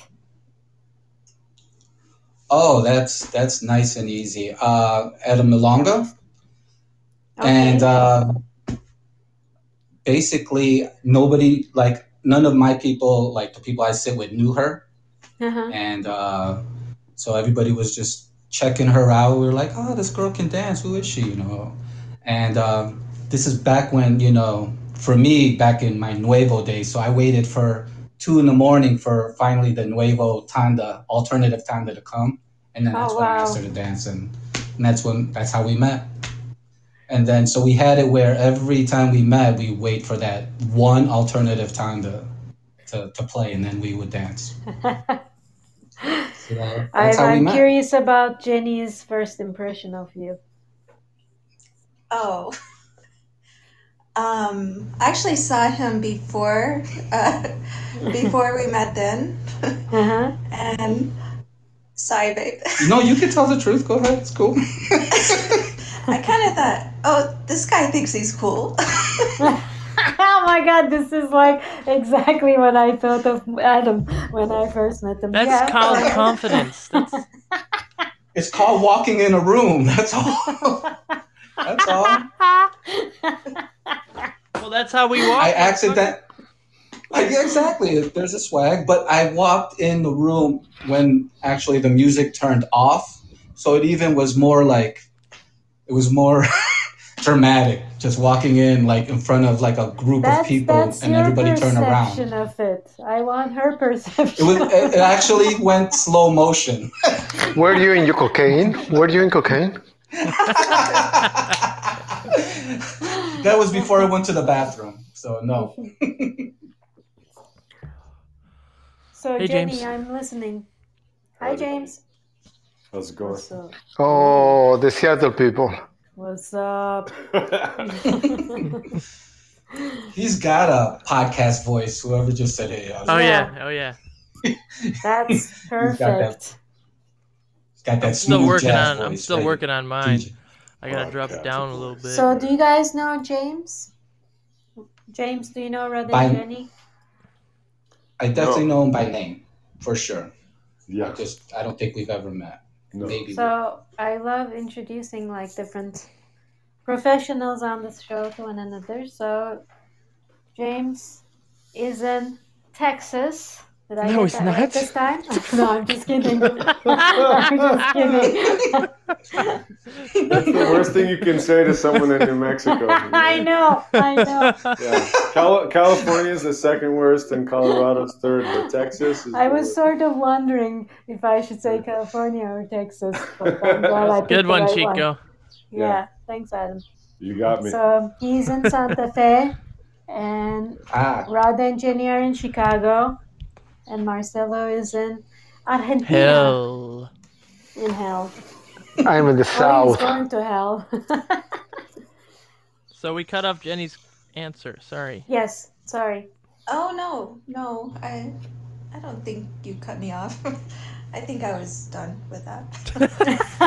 Now, was She's I in cocaine? she's like- a little bit bad. But we she, can she's like we're, Rod. She, she's like Rod is sitting right next to me. So I think I'm done. we're saying- sharing. We're sharing the same pair of earbuds right now. That's how close we are. I don't want to Okay, tell so- the story. Rod, I think you need to have to go to the bathroom. I think you need to pee. I mean, you may not be realizing, but I am feeling it that you have to pee. And We need two minutes alone with Jenny. All right, I'll ask the next question. Okay, go It'll for be it. easier. I always I ask this question all the time, only because most of the time people like it. that was supposed to be a joke, but I laughed. So anyway, I anyway, left silently. I like the silence when they're all fussing. I'm trying not to move so the mic doesn't mess up. there there aren't even crickets in New York, and I could hear them after I said that joke. So um, wow, I'm on a roll. Okay, I so wonder, anyway, hold on. Before you ask, I'm wondering if Marcelo and James received this question. We'll see. yeah, I think James did because I just started asking it recently. But a lot of the guests, I, I I should specify like the people who like it are the guests, not nec- not not I mean the listeners, not necessarily the guests. So, what is the weirdest scar you have, and how did you get it? The weirdest scar. hmm Hmm. You have a scar, love? Because I haven't seen you. oh, because I've never seen you naked. Uh, I have a few scars, uh, so I'm trying to think which one would be the weirdest. Uh, Which one has the best story? yeah, which has the best story? They're all pretty. Um, not not too. That one. That's a that's a knife. So that's not. Stop. Okay, I got- I got stabbed weenie, once. Okay. No, no. I, I got stabbed once, and um, it's it's on my arm, and it was from a brawl when when I was like 14 years old. And Whoa. Jenny just pointed at it, so that's why I'm talking about it. I didn't even know I got stabbed till like afterwards, and I was walking around. Was I was bleeding. It just felt like somebody hit me in the arm. I didn't even know that, it, that he had a knife on him. Whoa. So that's that's probably the the only thing I could have said. Like some that had the dramatic stuff, like I jumped over a ping pong uh, uh, ping pong table to kick this guy, but this knife was thrown at me. But it didn't happen that way. Uh, it was actually like maybe one minute of a big brawl fight, and then everybody left because police was coming. So all I knew is I was just bleeding pretty bad in the arm, and I didn't know. Where'd you go to uh, school? Huh? yeah. Where It where was were a you? Chicago public school. Oh wow, Is that a, is that a second question? No. that's a that's part A. that's of a first. follow up. That's a. so that's the only. I mean, there's other scars, but that one. And well, I did get circumcised at seven, and that hurt like really crazy. Holy fuck! shit! Yeah, Your parent. Your that might have been that might have been the best. That's a better scar. Yeah, uh, I want to thing, see 'cause a I- skit of like your parents waking up one day and being like, "Hey, honey." Oh, I thought you were like, I want to I see a skit you No, showing no, no, me no. your scar. No, no, no. I was It's like your parents wake up. It's like they're driving you to school and they're like, "Did you forget to turn off the coffee pot?" Oh no, but I did forget something. the circumcision. no, because like we got we came from, we came from the Philippines here Okay. at that age, Uh-huh. and Uh, they wanted us to get circumcised here instead of the in a little village in the Philippines where You might have lost your penis, yeah. is- well, they, they just they just cut you a little bit on the skin and you and you dive in, in the in the salt water. Wow. I literally pass out. I literally pass. I know. You, you've never been so quiet, Marcelo. no, I think yeah, I think he just I think he just said he did literally pass. Out. I literally didn't pass out. I just wake up. So Rod, Rod, no wonder you didn't feel So- getting stabbed in the arm at the age of 14. You got your dick cut off when you were seven fucking years old, dude. And and you know what? Like you wake up from it and it hurts really bad. like what the hell just happened? So Oh my here's god. the thing: in It must- Turkey, it's actually very traditional that that happens around the age of seven to ten. Yeah. Yeah, See? like you, it's like sort of the bar mitzvah sort of a thing. It doesn't happen nowadays. They do it when you're a baby, and then they celebrate it later on. But uh, like my brother and my cousin went through it. Um, it's At that age, right? weird, man. Yeah, especially my cousin. Yeah, I think it my hurts. brother had to go through There's- it when he was a baby. But just but just think, I was seven, so my older brother was eleven, so he felt it even more than I did. Because we went, I think they had a two for one uh, special going on at the house. There was a hospital. 'cause Groupon. We both went. I know it was a Groupon. We both went together, and it hurt. Did you all? All I know is come I think he woke up same earlier than me. He woke up earlier than me and from the anesthesia, and I just heard him like crying. And so when I woke up, I was crying. It was yeah, it was painful. Ah, fuck. It was it was one snap for two of you. It wasn't even two separate snaps. I literally pass out again.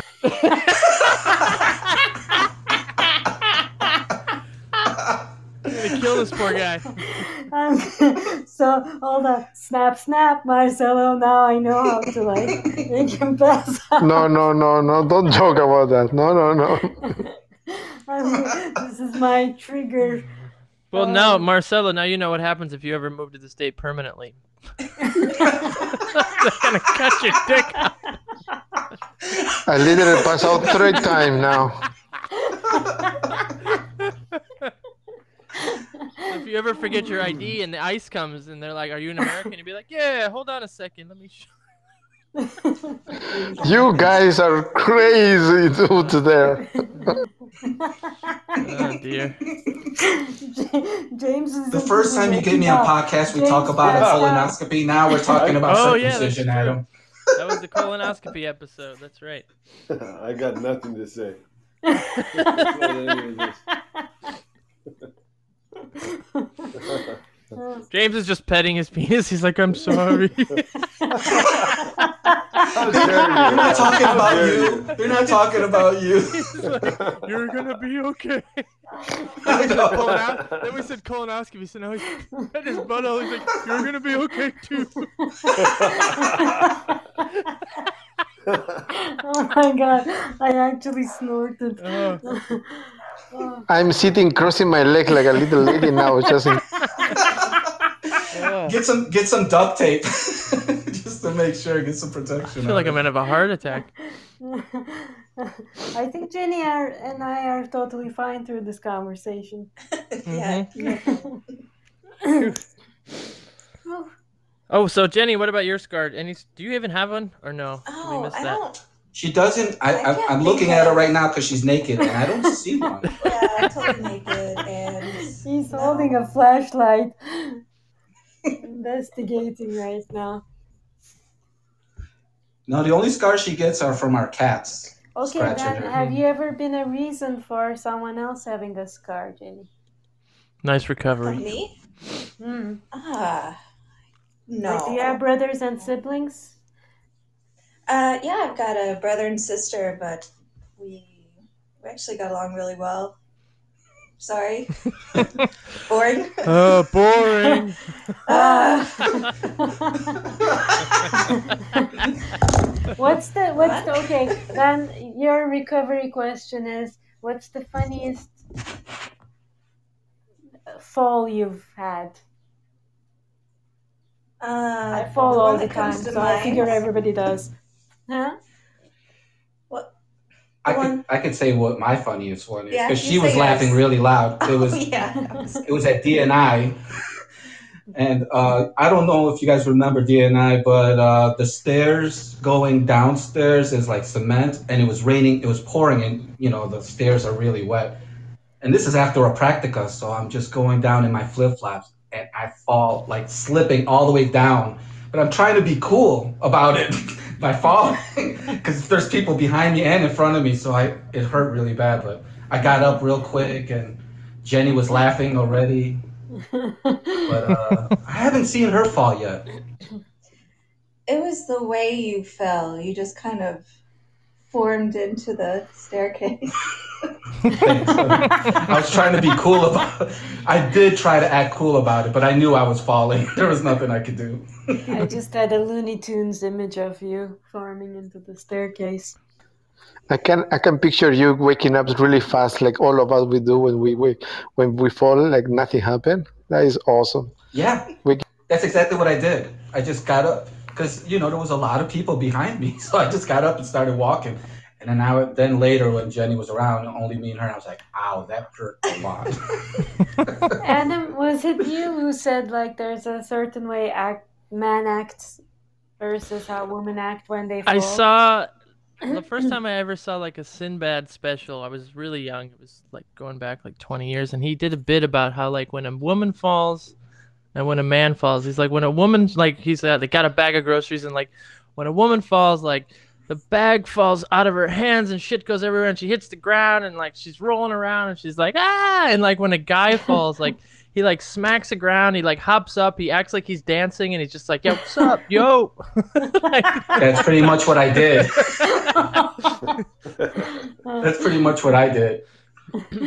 But yeah. No, Jenny doesn't Always. really lose cool points and stuff. She doesn't fall. She, she doesn't have any scars. She just doesn't lose cool points. I did fall when I was uh, getting ready for a, a ski trip. Uh, there was a big group of us, bunch of friends, so excited. And I already had my boots on.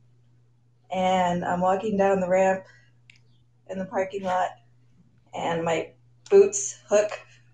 And I plant on the ramp Face first. Ooh. face first. Before anything happened, Did you get up like act like nothing was wrong? Did you jump up? So I had this huge bruise on my knees, and that was before hitting the slopes. But Did you get to hit the slope Oh, so you, or no? you were snowboarding, right? oh yeah, I was snowboarding. Yeah, I still had to snowboard the whole weekend, but it was just like It's wow. sort of funny even that you had the yet. injury before the adventure Right. started. First steps into it. But uh, falling in snowboard doesn't count because it's kind of I In tried the snowboarding contract. once. It was. I remember we Chico and I we went snowboarding with some friends like God a long time ago, and I remember I would go down sideways, so it was just sort of like zip, Like the brakes? yeah, just like completely sideways. It took like an hour to get down the hill. And all I remember every time I saw Chico, at the time she had these two little ponytails going out the side with her little cap on. And all you would see is her just go point her nose fur, fur, like directly down the hill and just go boom, and like her little ponytails go and, And then I just threw myself on the ground to And- break. And then in order for me to get off the lift, I would have the, the thing the, the board hanging off my, my foot. And you're supposed to like put your board down and like slide off the lift. I would just flop I would just flop off and land on my belly. Let the lift go above me and then and then like mili- military crawl like over away cuz I just Because I could not get the core. The snowboarding never worked for me. I mean, I only went that one time, Oh but it was God, a nightmare. I remember Chad like trying to teach you, me, and Michelle, and I remember him saying like, before I could say like how you are going to stop and put the brakes on, I saw Chico down the hill already. Because Yeah. I had stopped listening to instructions. I'm like, I'm just gonna fucking go for it. Um, yeah, those Wow. were the days. Ballsy. Nice. Not anymore, man. I Now don't do any just- I don't do anything outside. Maybe shovel, but no no sports or nothing outdoor. No. yeah, no, me neither. Filipinos and winter is just not, not like the thing for me. That's good. yeah, that, that was fun. And all that. Oh yeah. Are you also What? from Chicago area, Jenny? Uh, from Oklahoma, actually. Lived there most of my life. And where is Oklahoma? I know. It's it's, In it's Texas. right around. It's in Texas. It's right. It's, it's right around where all the cattle is. Uh, so Marcelo, Okay. what's funny? Yeah, I, the, the, the what he mentioned, Filipino winter. It's not. It's true. It's not a picture that goes together. Oh no. Yeah, exactly. No, but I, I, I mean, Nintendo. I'm really good at snowboarding on Nintendo 64, uh, PlayStation, but outside. There is a Nicole? Nintendo Oh. 64 there's a Commodore 64. There was a Nintendo That- 64, definitely. That tells you my was growing up. generation. I know. Mine too. Fuck. You know, guys, that I have my Commodore. It still is working. Commodore 64. Well, I I, love you, that- Marcelo. Marcelo, I think that Hey, just so came do out in you, you, you right? must be that lat. You must your email must be AOL or Netscape.com or something. But I think Commodore is like a new thing down there. oh, no. We have the Atari, boy. We are in the Atari, man. They got the Commodore 32 right now. no. I think the Commodore 64 is a little bit older than snowboarding, just by a few years. I mean, in popularity. Definitely. By popularity. Yeah. This is a question. Who, who, the person who are listening, how many of you knows the, what is a Commodore 64? I know Yes. Atari. Oh, yeah. I go I go as man. far back as Atari. What the fuck is Commodore? Yeah, I, Commodore learned, I, I 64, played one of the Outrun. first- I played Outrun, TV. the car game on Commodore 64. You you needed a disc, like one of those 4K discs. Yeah. I mean, Yeah. yeah. I learned uh, program in BASIC on a Commodore 64, I think. I just play. I remember. Which program? Hey, do you know? Do you see that there's just three guys that know what's a Commodore 34? In we are so old. Uh, I'm googling this. I'm I'm the same fucking age as you assholes. I just grew up in a rich country, you fucking losers. No, you're you're a generation younger than us, Adam. Not from James, but from me at least. I uh, I think I can't believe with it. the Sharon searches in Wikipedia. I hate you. it's called uh, iPhone 5 actually. Yeah, I think I started with like a micro like those Microsoft word processors or something was what my what what I had. wow. So, what is the f- thing you guys love the most about organizing? Because I think one of one of the things I've noticed about you when I see you on the road is you somehow bring like 700 people everywhere you go. Rod, Rod, you talked about those like posses uh, the fighters had before before they fight. You guys Yeah, like have your own fight posses when you travel. it's it's well when we do travel like we like to bring uh, some of our students slash friends of course um, it's it's because they know how our structure of our classes are and they also we, we just want to like go to another community and show them how together we are as well as you know like making sure like all our people dance with theirs and vice versa and just just just make the the community closer to each other than than the distance we are. So we did a road trip with two 15 passenger vans to New Orleans. Uh, I was just gonna ask, like, cause it's not like you you end up with a big group of people, regardless it's close to Chicago or far, far, far away, like New Orleans.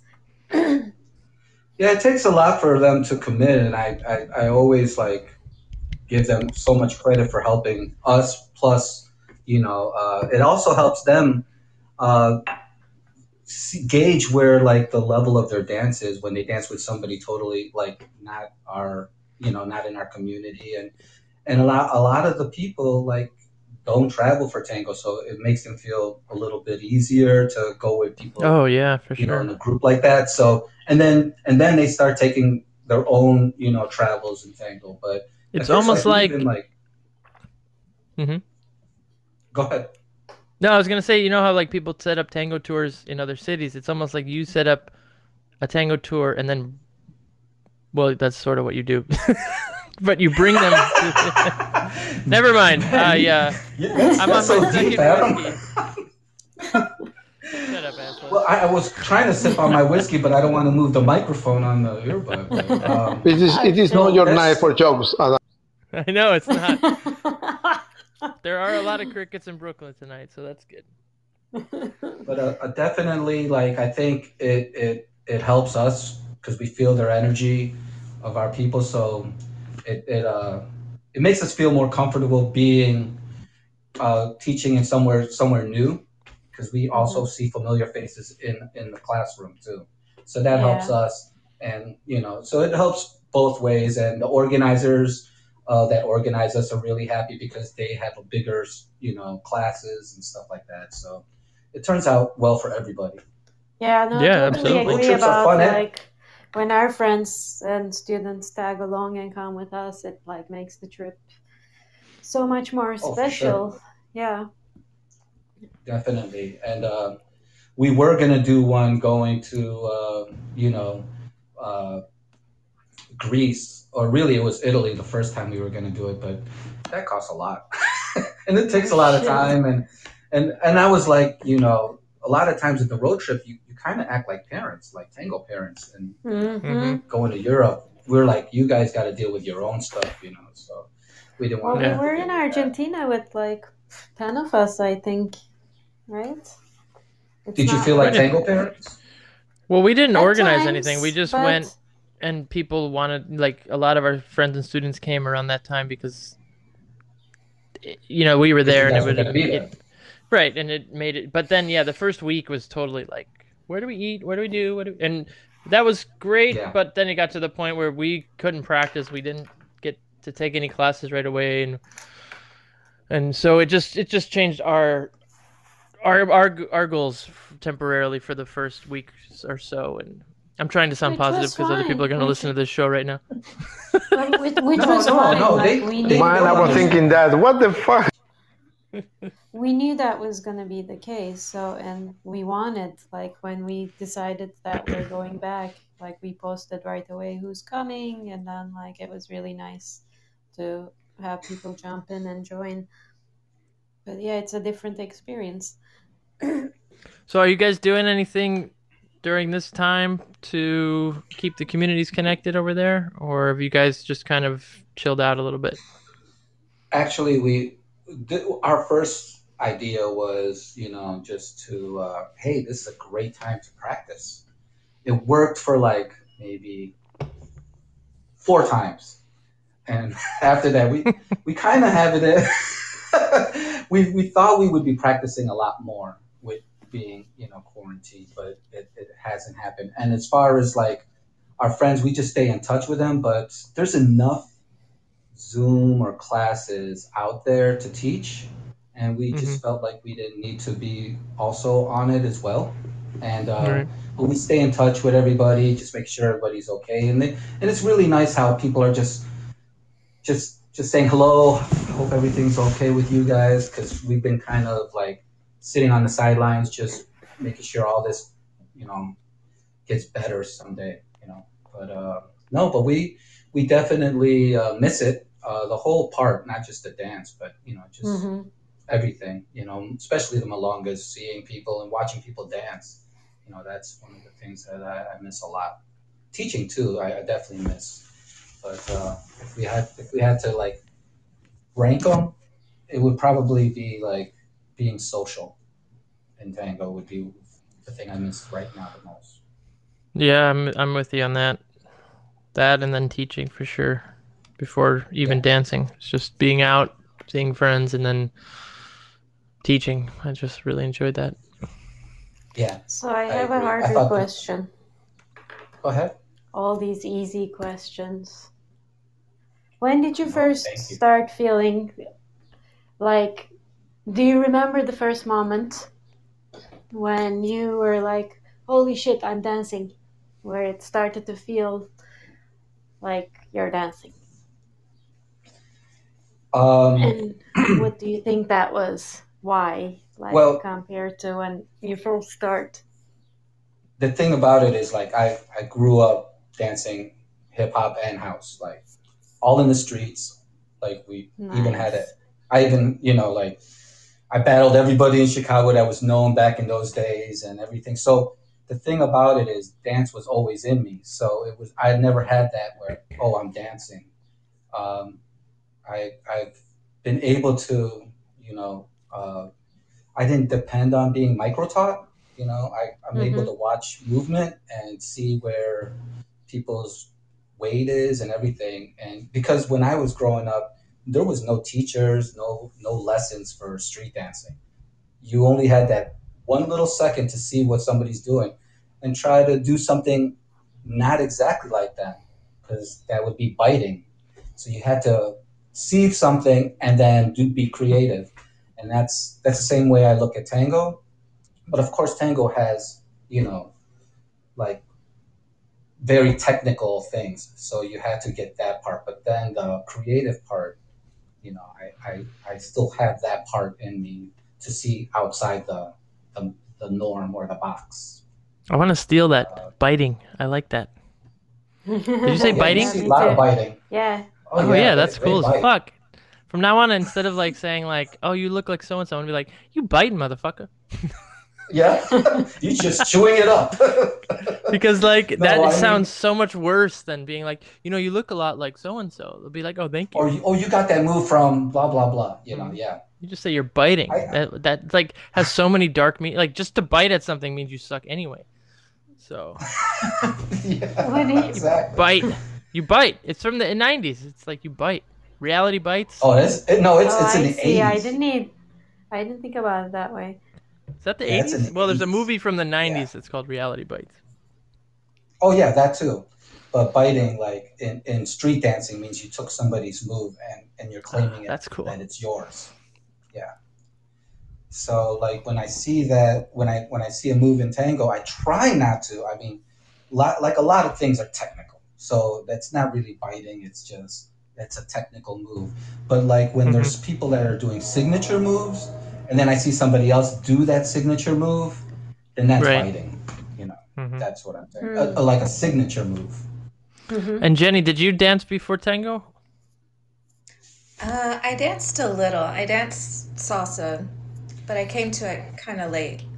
So I was living in Indiana and I would drive two hours to get to the Milongas in Chicago. Wow. And yeah, so so it was very late nights. and she'd get only one dance from me back then. And she was like, "Thank God." Yeah, that cool guy only got that cool guy left me alone tonight. So, cool. That was Now it's time amazing. Chico. That was amazing. so did you? How did you get? How did you? How did you learn about tango in Indiana, or did you learn about it there? What? Where did you Uh, it start? was well, it was when I would come for salsa, and one of my friends just said, "Hey, why don't we go to this thing?" And once that happened, I was like, "Oh wow, that's that's amazing! I need to do that." hmm So then Yeah. it was it was a while later before I actually started, but but I came from a, a non-dancing background. Like even in college, it wasn't really allowed, which sounds crazy. What was that movie? It was like Footloose. It was Footloose. where she lived is like Footloose. Footloose. Yeah, It's Adam's No favorite dancing. show. We're- she's Why- from a little town in Oklahoma. And they don't allow dancing and. well, it, it just wasn't something that. I was gonna make another joke, really but nobody did. was gonna laugh, so I stopped. I see. So nobody Yeah. did. Yeah. Yeah. Thank you. so- And and and did did was was part of what brought you to Chicago like the knowledge that you might dance, or was it completely separate? Yeah, yeah, for sure. Totally for dancing. And then Oh, I'd nice. get back super late and work the next morning. She No, won't no, I tell mean, you like- this, but- addicted. She won't tell you this, but she was a bass player in a, in a rock band, so that's nice. that's where, where that's what she was growing up in. And But so, I, what I what She's I looking meant, at me real meant by, mean. She's looking at me really mean right now. But What I meant by the question of I, I was gonna what I meant was um when you ended up moving to Chicago was part of it based on the fact that you knew you were gonna be able to dance more, or was it completely unrelated? yeah, yeah. I mean, that's definitely something that I was hoping to be able to do. Mhm. And then, yeah, and then Rod and I got together. Okay. and for you, how was the journey of the dance? Like, approximately, how, when you started to when you started feeling like, oh yeah, now especially like now I'm feeling like I'm dancing and that I can express certain things and that this feels more like an exchange or like or whatever that meant for you to dance the first time that you felt it because you also dance salsa so it, your body Yeah. knew that sensation when it was dancing and when it wasn't dancing probably and just learning like how was that process for you how long did that take you Yeah, well, from salsa, I, I did know how to follow. I, I felt like I could tune in to another partner. mm-hmm. I lost my earbud. But then, um, when I started dancing tango, I I really didn't know enough about it to know that that it's not something to just jump into, which is what I did. so I was having a great time early, and then I was like, oh wait, oh there's all this other technique. Oh yeah, but as far as feeling like I was dancing, I, I mean, I might not have been expressive with the dance, but totally hooked me really early on. Right, yeah. It was like it was a revelation for me. Well, especially To be able jumping in, probably like you were not thinking and you were just feeling and responding more. Yeah. Rod, you know what? Yeah. Mm-hmm. This might be four years to the day that we were in New Orleans when the Cavs won Game Five of the. Oh my God! Is that when Or- you or- couldn't get into well- the? Is this when you couldn't get in the casino? That was the same weekend, actually. But the night that uh, I'm sorry, so on June twentieth is the four-year anniversary of, of the night that I showed up at that milonga, and the Cavs won the finals. Yes. And you were the only, and like I when I walked in, you were like, you came over to me like, "Yo, congratulations!" Yeah. And I was like, "Thank you for knowing what the fuck just happened in my life because nobody here gives a shit." Oh, I Because I'm at a fucking festival I- in New Orleans and nobody gives a shit about basketball or Cleveland here.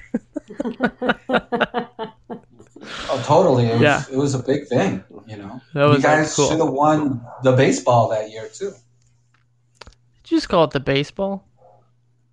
Yeah, I did call it. 'cause I I forgot your. What is baseball? I'm, That's I'm like a Sox fan, a White Sox fan, Yeah. and I didn't want to say the. Uh, I couldn't remember the Cleveland Cleveland Indians name.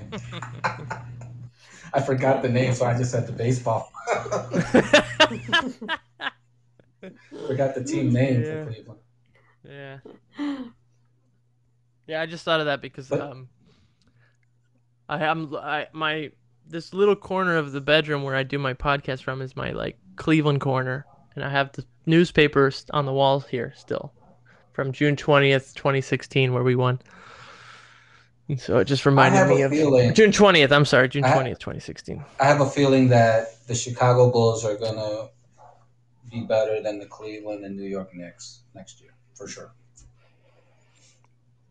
Oh yeah, that that that I see easily, especially the Knicks. They are terrible. But Yeah, if we want to, if we want everybody to hang up right now, we should stop talking about Yeah. sports. Yeah, yeah. I'm about to hang up. I like was like in my own world. Okay, so is there now, like, is there other questions? I started Did I- did we coloring. get- Chico, did Chico has, five? Chico has, Chico has. Uh, that's that's actually only one. I want to see if Marcelo has a question. Yes, I have a question. Yeah. there he is. He, he was he passed out again. Snap, snap, Yes. Marcelo. It's how when they started talking about Cleveland and uh, baseball and I don't know what, I just started to sleep. Me too, man. I'm sorry. God. No, guys, what's your best moment of dancing and what was your worst moment of dancing as a couple? Oh. Can't be the same Nice. moment. question. Nice question. That's a hard question. We won't have the same answer, I'm sure. Could be uh, incendiary. Which is totally fine. What'd you say, James? Could be incendiary. Yeah, it could be right now. It's a dangerous question. well, the one of the best times we've danced together was when we were teaching in Poland, and we went to a community that was really, really small, and we we I had like food poisoning, and we I had, had food poisoning. and she had food poisoning too, and we had to perform that night, and there might have been only ten people there in the milonga, and it was the best dance we ever did. it was definitely the best like performance Best we ever did performance, and yeah. nobody recorded it or nothing so it was like so it was just it was great like it was like one of those moments that everything just hit like like And we- connection and everything yeah, we didn't know if we were gonna dance because we were like, ah, we both feel terrible, and maybe we should just not do it. And then I don't know. we did it, and it did was a just in out the of moment. your body experience. Out of body, yeah. pretty much. Yeah. And the the song we danced to, we just never even danced to it, so it was even better, you know. So it was really good. Mm. It turned out. So it's almost like being foreign to the whole experience, you know, made it more fresh. Yeah, exactly, and How you not felt? being so pressured, not being so pressured with a lot of people, and there was only ten, so we just like let it go, like really. Yeah. Well, also, you probably didn't have as much pressure on yourselves because you weren't feeling well. So your expectations with yourself is based on also what you're able to put Right. in. So maybe that also, uh, I don't know if Oh, the sensation that you're going to die. Or So, I'm- now I'm you curious- realize there's other more important things in your life than maybe. I'm curious because like I feel like recently Chico and I performed in December and I remember I, I think it was one of my favorite performances we've done because it was just felt so good um and connected and uh, I and don't know James's I don't, dog just agreed with you. Yeah. Yeah. but we were talking about this on a podcast recently and something i think it was when emiliano was on the show because he played the piano it was a live we had a trio playing for us uh, with us Oh, at La that's Nacional. and um and we danced a really difficult piece uh, oblivion and like i didn't want to do it. And it was again it was similar in a way to your experience like it was very unusual for me but it just felt good. And it was after the fact it was one of the first times and i'm sort of embarrassed to say this after so many years of dancing but I didn't care at all about how it looked or what other people thought.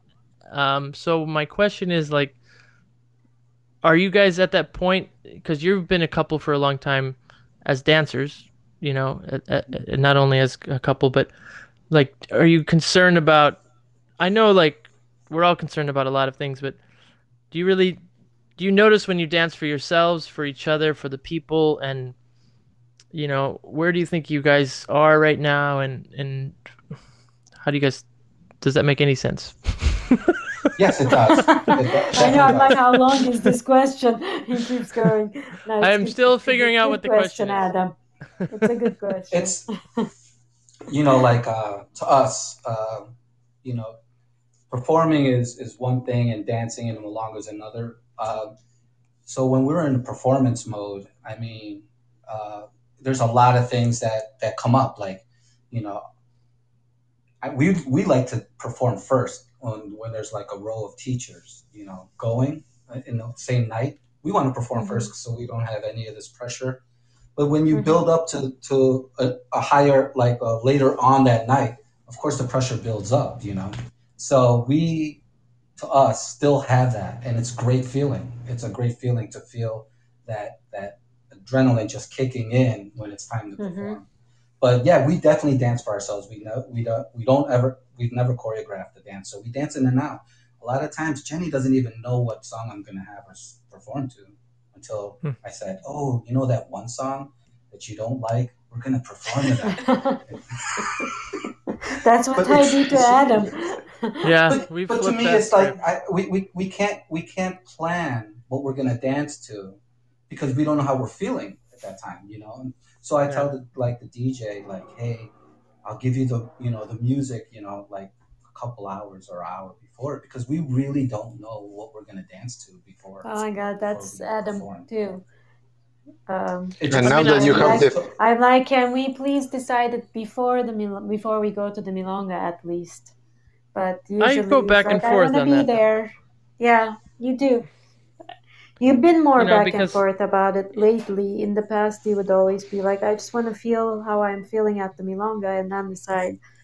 however at the same time when i think of performing more as a, perf- a, a different sort of art form then i do want to build something with you and create something ahead of time and present it as a thing It's true. But what I but what I guess I meant was more like there's moments when we do that, we present something as a thing, and then I'm out there and all I'm thinking about is like, is this really what a thing is? no I, I understand what you're or saying or I'm out there and I'm like, I don't care. I'm with Chico. This is and and I I fluctuate between those moments. Like so, it's and that's really what I'm in the moment now. It's like okay, now I'm in the moment of being with her, or now I'm not in the moment, and I could have prepared for it for weeks or or been in that moment spontaneously, but it's really uh, I don't know. There it's was hard. this It's one couple that danced before us that are fabulous dancers. I mean, knockouts. But when they danced, when we were just so into watching them, and all they did in one song, literally all they did was walk. And it was just one of the most beautiful performances. And I had to tell them before we even performed, like, that was so good to watch. Like, they just walked, nothing else. And it was, and they did it on purpose. They said, that's what we wanted to do, just walk. And it was great to see that. So when I came up to dance after that, it was just about us. I was like, we're gonna do the exact opposite. we can't walk like them. we cannot walk like them. They just they, they were so beautiful in walking. So we just did as all the stunts and everything we could do in one song. But that was because we couldn't like we were dancing for the people at that time not just for ourselves, because they just saw a beautiful dance of, of, of a couple just walking. So Mhm. we could not do that. We had to show something different, you know, and that's what we did. So I'm curious to hear Jenny's perspective on this too. I'm Uh, curious. I'm curious too. Um, well, I do think that it's probably the case for a lot of people, but when we're just practicing or just out of Milonga, then sometimes it just feels so amazing and like everything works. And then uh, when it's performance time, you know, there's there's all these other things involved too. And if we can manage to totally be in the moment, forget about everything else, then that's definitely when we have our most meaningful performances. hmm Um, Have you ever had a performance where? Sorry, go ahead. no, go ahead. No, no, no. I want to hear you. I thought you were done. That's why I took over. No, I'm done. Ah. Thanks, Chico. She's done now.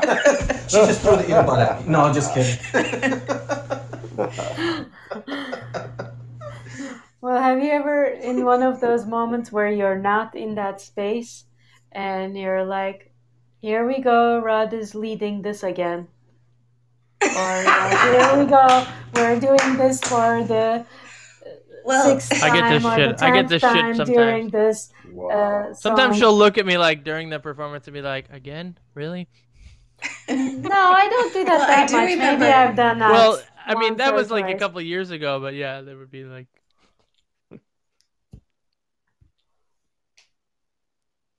Yeah. Did we lose Jenny? them? Jenny, Rod? Maybe we lost them. Well, we did. They are making an agreement. They are they're- talking they're- between them what to say. Well, then we can they're argue coming between back in. ourselves, Chico, Well, but because you did You- definitely. you- No, I'm just kidding. no, I have done that to you before. Okay, but okay, what- it's also, it's also we didn't mean we didn't mean to we didn't mean to hang up. Uh, it just cut off. That's we okay, thought that's- that you guys had It a, we happens thought you guys after had a certain timer. amount of this is time, Commodore yeah. 64 here, buddy. We we know, we get it. We thought you had to change your floppy disk. You know. You know what? It doesn't do it to me anymore, which is very interesting because I've been on this show for so many months that they don't kick me out after two hours anymore. Weird. So there was a question you were coming up with that was really good. For Yeah, I was asking we like for either one of you, but at first I want to ask it to Jenny, like where if she ever feels like, oh no, we're not oh no, but here we go, we're doing this again. We've done it. It feels like we keep doing the same move throughout the song. Uh, I, I haven't really had that. It's more like uh, when I was younger in this, and I'd make the mistake of saying, Oh, hey, this floor is sticky, so could you not spin me? and then we would start with the triple spin. Spins. Because you put the word "spin" in his head. yeah, exactly. Exactly. So she learned for not doing that anymore. I think target Shoot, fixation is what that's called. Mm-hmm. You should work. So she would Don't- like, Pink elephant. You should work with the opposite uh, uh, reverse psychology. hmm That is uh, the, the best. The reason I ask that is like I feel like when I am in the place where I like being in a performance, I'm noticing things that aren't about what we're doing. Mm. And also, I am also part in certain performances. I don't even know what happened or how fast it happened and how it went, but that it just felt good. But there has been cases where, like, I don't know if it was both of us being in a certain place where I'm like, oh, here we go, it's the back sacada again. And I would notice it so much that, like, it would feel like that's all we did the whole song. And there was one time Adam was also like, after a performance, he came to me, it just felt like all I did was the back sacada. And I still remember exactly when when that was and where. really, I don't remember at all. It was at but the I- it was like it was the early days of performing in New York. I always felt so much more pressure performing at home than on the road mm-hmm. because we had a lot more we were more established at the time on the road. So we would go to workshop weekends and festivals and I felt more comfortable and then we'd come home and I'd be like I remember th- I remember telling you like, "Oh, well, they hired us here because they couldn't get anybody from out of town." and we're local. No, really. And I'm like, we're local because usually they'd call you like three days ahead and be like, you want to perform on Friday at Lanasi or at you know, wherever? And I'm like, usually you guys are booked up months in advance, and here it is three days before, and you're asking us to come. So it just felt like okay, they ran. Somebody got canceled. They need local talent. They already asked the other two local couples. They can't do it, so they're asking us. I just felt all that baggage on me for for a while in the beginning when we started working at home more. And uh, and so yeah, I would just go blank. We'd get out there and I would just do like 400 back sacadas or, or some shit. I don't know. It was like just terrible. No, I mean it It- wasn't even terrible. Like we would. I would just get so in my own maybe- fucking head, it would just kill me. It's a good move. It's a good move. I think I learned it. I think I learned it from you, asshole. it's the, the thing is like some people would kill time by walking, right? And it felt like Oh. we were just standing up doing the back sacada. Oh man, I remember a couple of my first teachers uh, came back from Buenos Aires, and we had heard from some other people that there was this young guy uh, uh, who was lighting things up named Chicho, and uh, and I, I and then a couple of my teachers came back to LA, and I said, you know, what what did you did you see this guy Chicho? You know, they said, yeah, yeah, we saw him. You know, I said, what do you think? And they said, a lot of back sacadas. That was it. So By the way, you're- everybody, you're in good company. You're in good company. It's uh I am. belated I know. happy belated birthday, complaining. James. oh, thanks. Happy birthday! Oh, thank you. Yeah, When was it? a couple days ago. What's the big four zero though? You know, I'm I'm like a grown up now. Uh, You're an adult. Yeah, I You're have a an leather. adult. God, I can't even remember what I did at my 40th. I'm trying. It must have been a good party, dude. That's what I'm saying. It definitely was. I just can't remember it right now off the top of my head. And for you, uh, Adam was thinking to teach you the back sacada.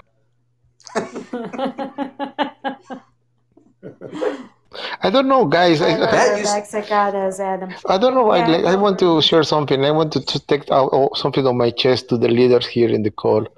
It not. It happened to me a couple of times. That sensation when I'm performing that I'm repeating myself all over again. Do you feel the same? We know that Adam does, but you other two.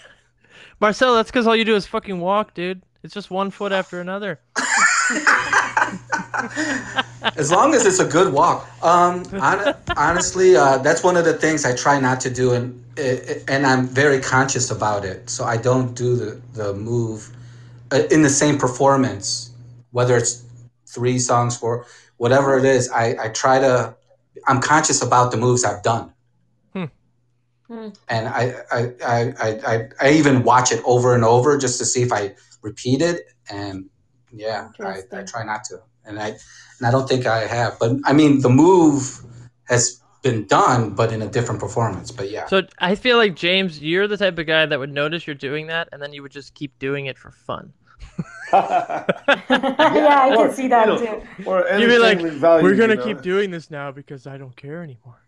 my my my uh, mind wanders very easily. I it's a it's a it's a struggle not to just you know kind of go all over the place with vocabulary. But when I watch uh, some of these uh, older maestros like Pepito or uh, you know uh, even Nito and Elba or, or these uh, you know uh, that generation you know they they have these repetitive structures and they have Mhm. themes uh, you know whether it's choreographed or improvised you know they have these themes that go uh, through the dance and to me that's pretty sophisticated so i try to do that you know i Hmm. don't i don't know if uh, that's any anything uh, like what they do but you know i've been working on it now for a while so we'll see where it goes but And yeah i like i like they to repeat teach some too.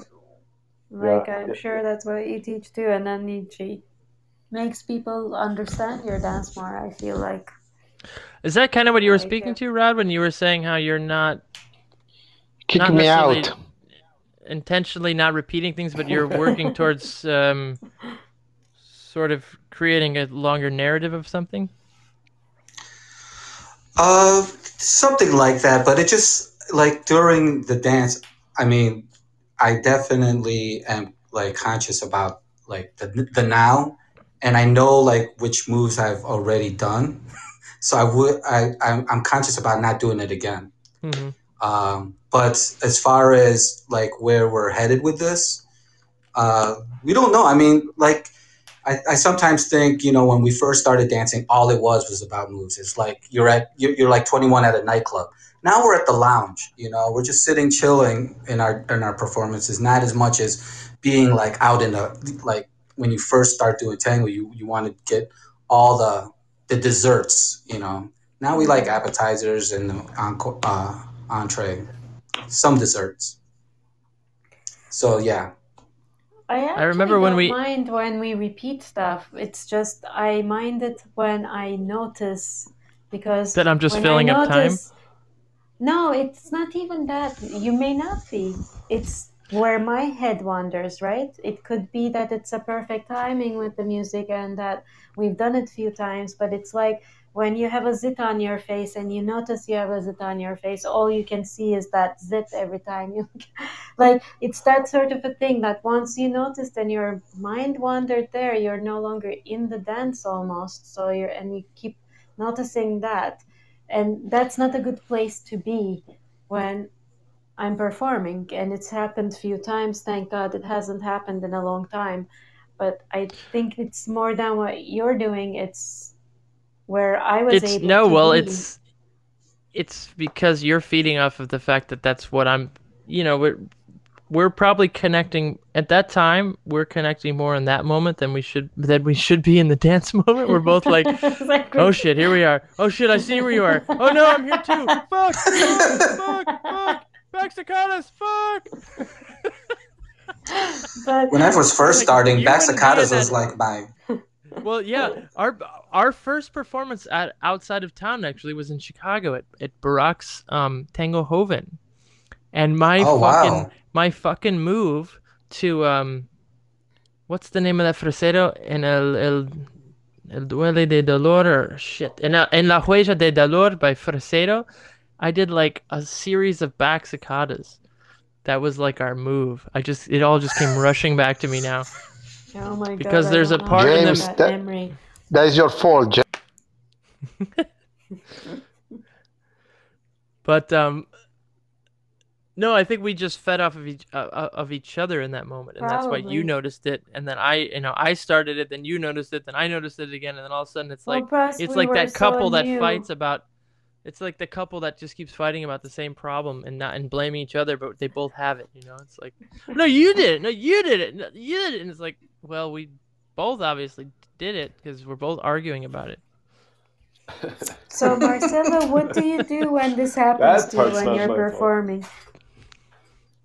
I, you know, I- I'm lucky because the last two partners that I had, uh, uh, Lucia, she, when she noticed that I am doing the second time, she just take the lead and lead me something that she wanted to lead in that Mm. moment. So I don't have that problem anymore. Nice. Literally, I'm not kidding. I, she felt that I'm going to do something that she knew was coming, and she said, "No, no, let's go there." And I started to do a double time, and I just follow. and then I take the lead again when my brain came back. I love that shit. Chico does that all the time. Yeah, like that was also, I think, why we both felt uh, like we do that all the time when we social dance, but sometimes I am less comfortable to be that when we're performing. And when we performed in December, there was a lot of moments where there was we were interacting and exchanging a whole lot, and it feels great. Do you guys, Rod and Jenny, do you guys do that at all? Do you guys play around like in that sense of like stealing and giving back and and all that kind of shit? Can you ask one more time? Like uh, she said no, but can you ask again what it was?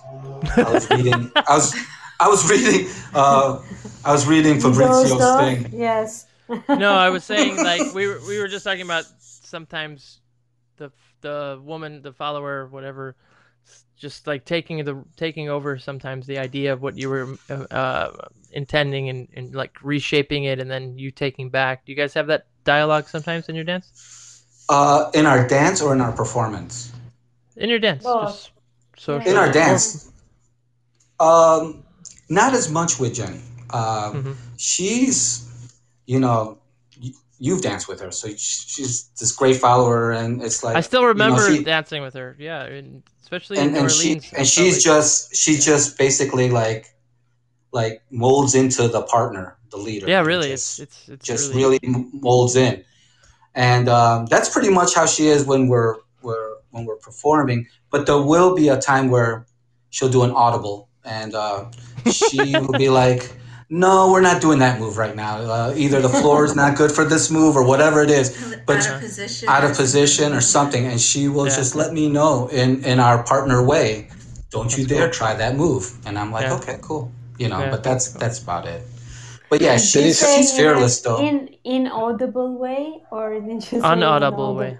Okay. Audible is like um, a football term. There is a Change- you, she, you, cha- she changed Sorry. she changed the play. yeah. But she doesn't verbalize it. That's what I want. That would be hilarious. Oh no, No, no, no. It, it, it, it's like stop it. yeah, I can feel it in, in, right in, in our I can feel it in our embrace. There's a mm-hmm. little pinch Internal. on my back. But she'll know when like when I when we're dancing, she'll know when I'm thinking about food. Like I don't know why how she knows. She's like, You're thinking about going to get something to eat, aren't you? And I was like, How did you know? And Yeah, how, that's like, exactly. that's how much we've that's how much we've danced that- together. Yeah, Yeah, that's how much we've off that danced. shit. It's just like when Chico And she's thinks- connecting. When Chico says, "Oh, I'm in my head right now. Something's wrong," and it's like that's because I'm in my head first, bitch. Like,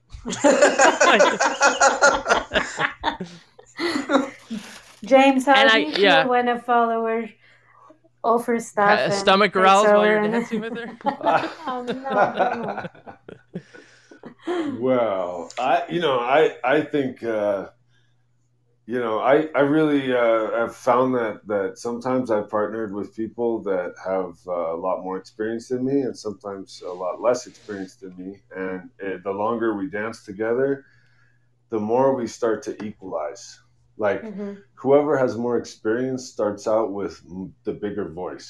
Like the first time I uh, performed with uh, Johana Copes, Mhm. I mean, uh, it was a good performance, but like nothing we did uh, to that first song, second song, third song, none of that was my idea. We were on her track, you know. she Wow. she was she was in the follower position with the follower aesthetic, but she didn't know me. We had danced three songs in Vancouver eight years earlier.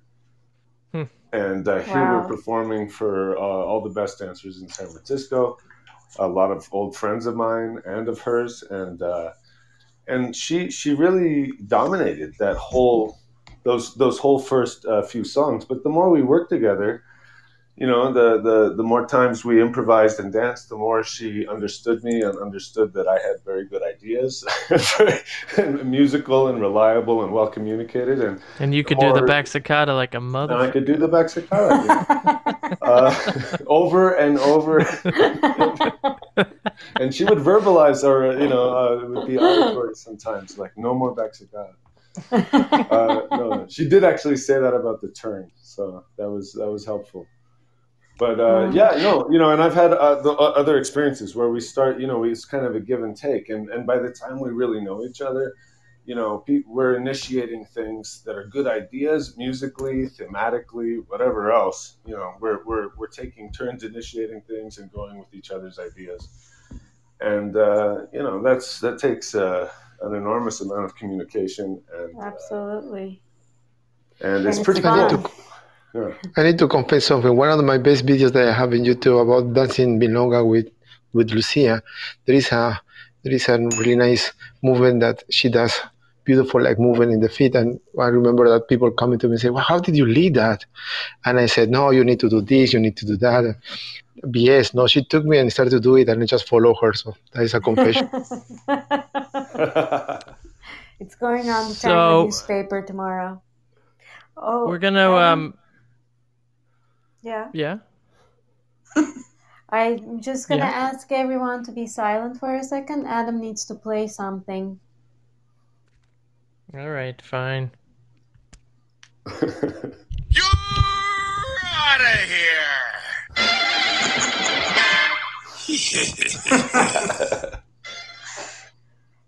Love but he's still here. He's still here, Adam. Marcelo, we love you, but we're sending you to. The Twilight Zone. Again. So I just hung up on Marcelo. Can, All can right, you Rod guys and tell Jenny. it's my voice that says Twilight Zone? Hey, our Tango brother and sister in New York, you guys are great. Keep this up. It's great to, to hear you guys and talk with you guys. Uh, we're about to go, and uh, Yes. it was great. Thank you so much. And uh, ho- Thanks so yeah, much, Yeah, hopefully, guys. hopefully we get to see you, you guys, uh, on the dance floor when it gets back to normal. But I'd like to sh- give a shout out to Chicago Tango, Three One Two Movement, my boy Fabrizio out there, and some boys from Florida that I know that they're listening into. So uh, shout out to y'all. Uh, again, thanks again for inviting us. Thanks for Thank you, being guys. with us, guys. Hey, abrazos, You rock. guys. Yeah. Nice to meet you guys. Thank you so much. And Yeah, Adam, nice to fuck meet you.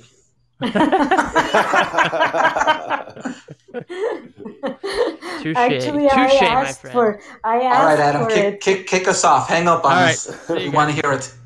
All right. I love that uh, Marcelo immediately attacks Adam, even though it was my request that Adam did that. so there was one time in a performance where I actually verbally asked Adam.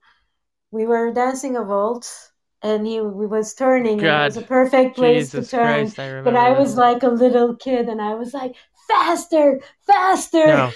She was not a little kid. She was like a fucking demon. She looked me dead ball in the eye and she was like, Faster, don't stop, faster, don't stop. And I was like, Holy shit, are we about to fucking have sex? Like, what the fuck? No, it wasn't like that. That was in your. It wasn't my mind, motherfucker. Shit, I had ideas. I had Yes, yes, true. next, I can imagine. I had choreographed the next three or four phrases, and then I, I look at your demon face. You're like, "Don't stop, faster! Don't stop!" I'm like, "Holy shit!" Um,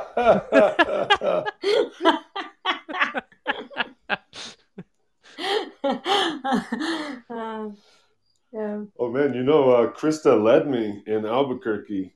Uh, it was the first performance we ever did where I, I followed.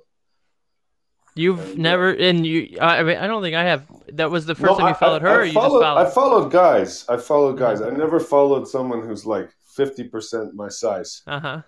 And And how uh, it? and oh, it was horrifying. You know, I mean, the the standards for aesthetic. and Why you everything- kill me? Uh, the stand the standards for aesthetic are you know are so high and uh, you know for the following role uh, these days and it's, like you know I feel like now I think I'd feel a little better. I, it, it motivated me. I've been working on it, you know, ever since then. But you know, we we were arguing about it in the hotel room in front of our friends. You know, if we were going to do it or not, and you know, and I didn't, I, I, I just didn't feel like I could do justice, you know, to the follower part. Uh, especially with the beautiful dancers who would be on the floor at the same time as us, because you know how Albuquerque is. There's no individual performances. Yeah, Mhm. and It's you don't want to like it's just a make a mockery thing. of It's that or true. something either. Yeah, you know, so I want to be really elegant. I want to show some finesse and some, and I've been following as long as I've been leading. You know, we I started the same week doing both roles and training with ochos and and uh, you know and practicing my molinetes solo and all that.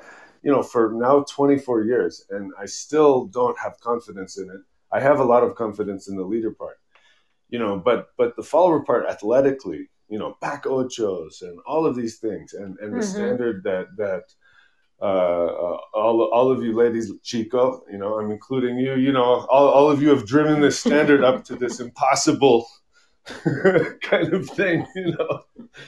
And uh, it's really good. I mean, it's very good to practice this, you know. But it was it was hard, and then uh, I followed again a couple months later in Taos, uh, and uh, I had a little bit more confidence, but it was actually worse uh, of a performance. But uh, yeah, now now I'm working on it a lot more and, and checking out the you know the point of the toe and all these crazy things. Oh my God, You have yeah. to figure out when you're following. You know. uh, But it's fun. yeah, Yes, it's a I different, need different to. kind of pressure. Totally different kind of pressure for me. Much scarier than leading in front of. What if people. you? Um, Hmm, I think does it- that's true. Like I've never thought of that. Sorry. Sometimes, like when I practice with Marcelo, and we've done it with Adam too, but with Marcelo especially, uh, we would do the change of the roles, but without changing the embrace. Mm-hmm. And it felt like that was easier in a way, instead of if I took the embrace for the leader. Right, Marcelo? We would play with you back leading in the same embrace. Or Yes, I, I love it. in I like the. I you, like the, you that- would be in the follower embrace back leading, but then also we would do it uh, That's what you uh, following in the leader I embrace. I do that with Yes. Brigitte all the time. And I'm curious, Marcelo, have you ever met Brigitte? I met her, but I, I think that I think that we danced just once. Because Long like time ago. one time we performed it, we performed a lot. But one time we go out to perform, and the moment sh- we start, I'm I'm in the leader embrace, she's in the follower embrace, and she says, "Oh no, she's in the leader embrace, I'm in the follower embrace," and she says, "You're gonna lead as a follower," and like, it- I'm like, "What the fuck is happening right now?" and there's like 50 people. We're at a local Milonga, in New York. She's like, "No, you're gonna lead, but you're gonna do it as a follower." And I'm like, "Okay." So you guys do that too? Yes, we. Yeah. Some- oh yeah. Something that I, I think that you know what I'm like, if I can predict what will happen in the future when these things ha- change and, and we can welcome back the dance, the dance will be so different. And this idea of back leading or leading, changing the embrace will be so normal for the new generation that is coming. Especially for now, because if you pay attention, all the the the ladies that ladies teachers that they are teaching and they know how to lead amazingly. They, you have Inez, Yeah. you have uh, you have uh, Corina, you have all these ladies that are dancing and as leaders of follower, and the new generation of dancers that they're dancers that coming after the Corona, post Corona. They will when we will tell them, you know, there was one time that there was one follower and there was one leader. They will look at us and say, such a primitive people.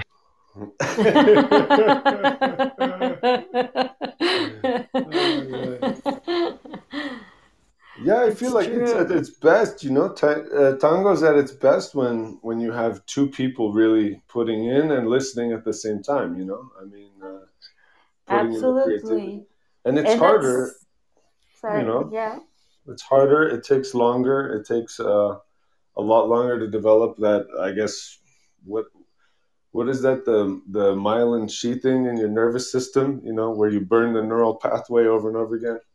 Yeah, yeah, yeah. you know it, it- it's like a long multi-year process but you you learn to contribute your ideas while never stopping listening and uh, and then you speak the language completely you know i think but exactly. it, I, I, you know on the one hand i want tango to be a lot more popular and it's simpler just to have like very hardcore leader and follower you know hmm It's much I think simpler that and it's faster, I, but you know, I think that art, that will happen because that will be an election. Uh, uh, it will be a choice now for the people. I will say, no, you know what, I prefer to lead, or you know what, I prefer to follow. At the same time, will be a new kind of dancer that the dancer that they they they have the choice uh, according to how they feel in the moment. It's not something that they choose hmm for as a consequence. So yeah, I it's yeah. Don't, and I don't know if I agree it's faster, James. I, I, I mean, to an extent, in sort of obtaining vocabulary, it's faster if you're sticking to that one role. But once you're learning both roles at the same time, I feel you're actually understanding the dance way sooner. Yeah, Oh, I I was think so. say I think. I think you're right. You know, there's a delay, kind of. You know, like you know, like my godbrother was was growing up learning four languages in the house at the same time, and my hmm English skills developed very quickly. You know, and it took him a long time to to catch up. But then he was like, you know, quadrilingual, lingual, whatever. I don't even I don't even know what that word is. And You know, it's to a, me, like a that that's what it skyrocket is. You know. jump in a way. Like it's not But I a. also think I just think it's more natural in in most cultures to be engaged and interactive evenly. So when we put people in these roles of like you lead, you follow, you you you rule, you you're passive, it's it's I think it's a little bit almost handicapping people in a way because it puts all the For pressure on one person and it puts uh, seemingly puts no pressure on the other, especially when you're brand new. But I've taught we've taught a lot of classes. Chico and I were, and I think a lot of us have, where we we teach either both roles at the same time or we teach it more creatively, where it's like you're gonna be like two animals interacting and and I think in a sense it's almost easier for people to relate to those situations. I don't know ultimately how much quicker they'll learn the dance, but Well, it's all you know it's all a big also experiment. But anytime sorry, we've experimented with also like let's say we propose the moment where that exchange happens versus like Hmm. instead of learning both roles too sometimes we've done it in classes where the leader is still leading but whenever he poses any sort of timing of the change of weight in place or how long that's going to be happening is up to the follower so that the follower starts already embracing the idea that she can propose ideas within this time within this with described moments that we're learning or every time he makes a left step forward that she can create a turn that's that so we give them moments where I they think can I play think with and it's like Yeah, this is fantastic. I think what we all notice, and I remember this so well. Ben Bogart was in New York City many years, many many years, like when Empire Dance was still around. Like we're going back like 15 years, and he conducted like this practica with all the teachers, and he said, "Well, my idea for the practica is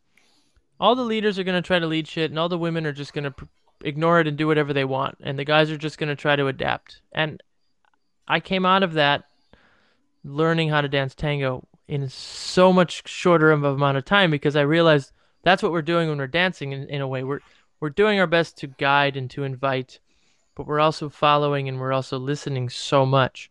So it was just a very useful way to open those those uh, sensors like very quickly. Mm, mm. And um, so yeah, that's why I still just think in a way that teaching it slightly differently, I think more consistent with how we live our lives every day could be more advantageous. That's all. You know what I'm Mhm. thinking, guys? Even though that we are we are talking about this terminology, I don't think that it will happen. It will. Uh, I think I'm feeling the sensation that this terminology as well will change. The concept of following will be replaced with another concept now, and the leader concept will be replaced with another word now. Uh, because as I, as I, as us, what's functional for us when we were learning, it's not functional now what we want to teach.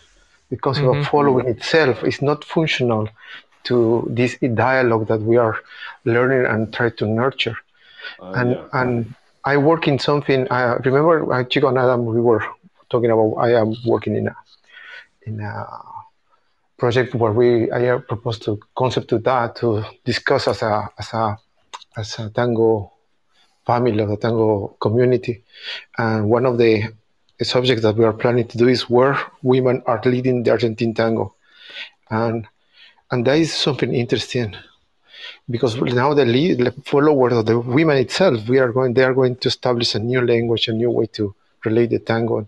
I'm looking forward to to to hear that that vision. Mm. Yeah, absolutely. We've been we've been teaching both roles uh, uh, universally Mhm. to everyone from the beginning for the last four years. And uh, what we did at the Eighth Style uh, was we enc- uh, in Seattle was we encouraged people to take the series again at half price to learn the, the other role. Oh, that's a Mhm. great idea. So there That's you a great idea. there yeah that was that was much more effective business wise because people are learning uh, you know only half the choreography you know and the Mhm. choreography is like walking you know changing changing you know? It's it's it's the most basic social dance choreography. Check step rock turn you know to the left and um, you know but they they're only learning half of it and they get a lot of repetition. So what we've learned in the last four years is that we had to stretch the timeline of our curriculum out quite a bit because people don't get as much repetition plus we're teaching Mhm. in a, rem- a remote area where there aren't several practicas and milongas a week so people don't get a lot of reinforcement Yeah. um, you know, And- but but we've definitely had with to teach people both sets of choreography at once. Like Chi- uh, Chico was saying, it was, you know, they definitely learn much more about the dance, uh, much Mhm. uh, much more thoroughly, and in that sense, they they get ahead and they they gain an advantage.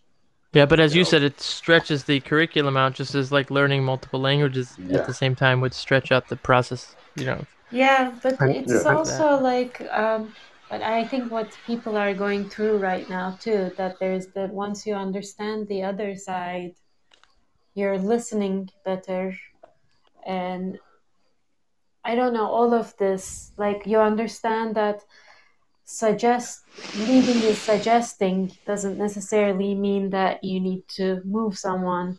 Eh, all of these ideas that people get stuck with at the beginning clarify so much faster. But what I've also come to see is like women end up in the role of the follower regard because they don't necessarily know they don't have a they don't know they have a choice so when we go teach at princeton or state college and we have the roles exchanging sometimes at the practica when they come to practice with us later because it's a woman in your head you're thinking oh they're going to want to practice the follower part but they come and they're like oh i really want to work on this leading this and so Yeah. Well, they're well, also you know, this is it's what really cool This is what struck me a while ago as so absurd and such an example of this patriarchy we live in. All dances, all social dances, are just assumed and take it for granted that the men lead and women follow. And even if you cha- and if you challenge that, it can be a big problem in a lot of places. And we're talking about something as like dancing, for Christ's sake, you know. Yeah, And yeah. it just hit me in this way, Reese, not too long ago, where I was like, "Oh yeah, we live in a really fucked up world. Like even something like dancing, it's not allowed for women to just lead it, or it's it's weird, or we just assume these are the way the gender roles are going to play out." I I just found it. Yes, I It's very. It just woke me up. It was just very striking. I was like, I agree with is- you. At the same time, I think that as well as generation wise, because I'm I, I'm I don't know if it happened to you guys, but I'm I'm I'm teaching now ladies that they are under thirty, and they don't they don't understand this concept. Oh, so oh yeah, no, it's why I'm, absolutely cultural and generation. Yeah, sure. I- I'm, I'm, I'm, I'm watching this. That is why I'm saying that the next generation will bring new terminology because they don't understand what we mean by following. They don't. The right- right they need to- hugger and they the don't left find a new hugger. one. I like that. Yeah, The let's just hugger let's and the do it. left Yeah, hugger. yeah, right hugger and left hugger. You know? I love that. That's a great Other, idea. another No thing, problem. guys, I'm thinking that something listening to Chico was saying, le- le- giving us as an instructor or the community itself, not us because it's like pretentious, but I'm talking about you, everybody who's listening and who will listen to this podcast. Just thinking about that uh, and, and, and accepting the, the, the idea that the role, learning the two roles is beneficial, at the same time create a sense of respect and humbling to the other one. So Oh, I yeah. can choose to be here and I respect what you choose to be there because I can be there in the, the next day too. So I, I Uh-huh. respect you and I respect me. And that create a very nice dialogue then. Exactly. Absolutely. I will say this. I am I do believe even if I had started as a female or as a follower, I wouldn't continue I wouldn't have continued dancing tango if I was a follower because I think the struggle to follow bad leaders is so much worse than the struggle to lead bad followers. it's I agree. true. I agree It is like- 100%. That's why you have to cut it in half by fifty is percent. You know, you gotta- monumentally like I follow only. I'm such a following snob whore. Like I'll follow a good leader, but I will not.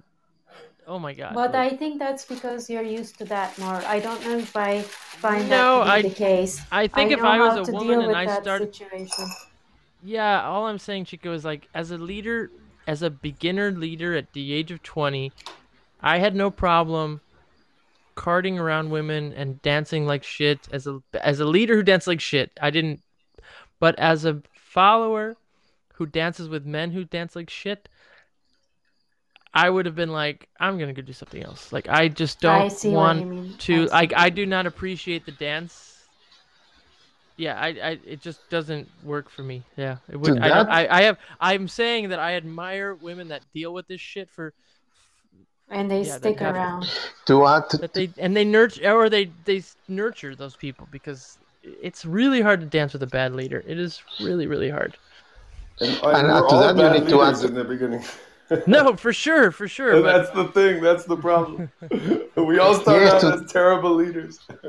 and you know what? The worst thing for me is Yeah, uh, totally. At the same time, it's the worst you need to add to that bad leading the guys that lack respect, they like the teach in the middle of the milonga, the guys that touch not properly, the guys that the smells. Mm. My lord, thank you, ladies, for dancing with us. I so appreciate. Yeah, I am. Yeah, I I am totally in agreement, and So I don't know how they to- just just don't know how to do it. I, I love how Marcelo described it because, uh, you know, I think it was in the structure of how the Ma- Mayans lived. Like, depending on when you were born, is they the uh, they they would uh, astrologically they would decide like what you're going to do in the social life structure. So it didn't matter if your dad was the king. If you were born in August, you were going to be a carpenter. That's uh, fucking this cool. and that. So everybody had to respect everybody because they knew like their son could be that person or they, you know, everybody was part of the structure because there was no way of knowing Yeah, that's the rest of cool. your like it's Like really cool and so same way he Marxism. was saying uh, That's a great way to put it. Astrological Marxism. That's good. Guys, just so you know, we have to end in like 12 minutes because the, the, we only have Oh, a yeah. three hour. The I can only afford a three hour show, motherfuckers. That's what I'm trying to say. Oh, come on, let's just open the wine, motherfucker. I Just start the I 15 minutes. start, That's a, I could cheap, start a new show, but nobody's gonna be listening. Hey guys, cheap. Oh no, we are. Oh no. Oh no. oh we're oh, it's over now Hey, Neeraj. hi hey guys, hi. how are you I'm pretty good. I just cooked this really awesome fucking lentil stew. It was so good. I wish I could share it with all of you. I, this motherfucker You and your- coming. I'm really You and hungry. your goddamn Kick him out. lentils, man. Every week Nice. Kick him out right now. you call up with your fucking lentils. okay adam you should kick him out for marcel once He Oh. But you know, I, I was trolling people for years, but then I thought actually it's a pretty good application. You know, uh, just anytime I, I say follower, I use the male pronoun. Like in, in group classes and stuff, I'm just like the and now with the follower, he's going to do this, you know, and the, the the leader, she's going to do that, you know, you know, and if uh, uh, you know, if I want to be really politically correct, maybe I say they, you know, hmm but That's uh, hilarious.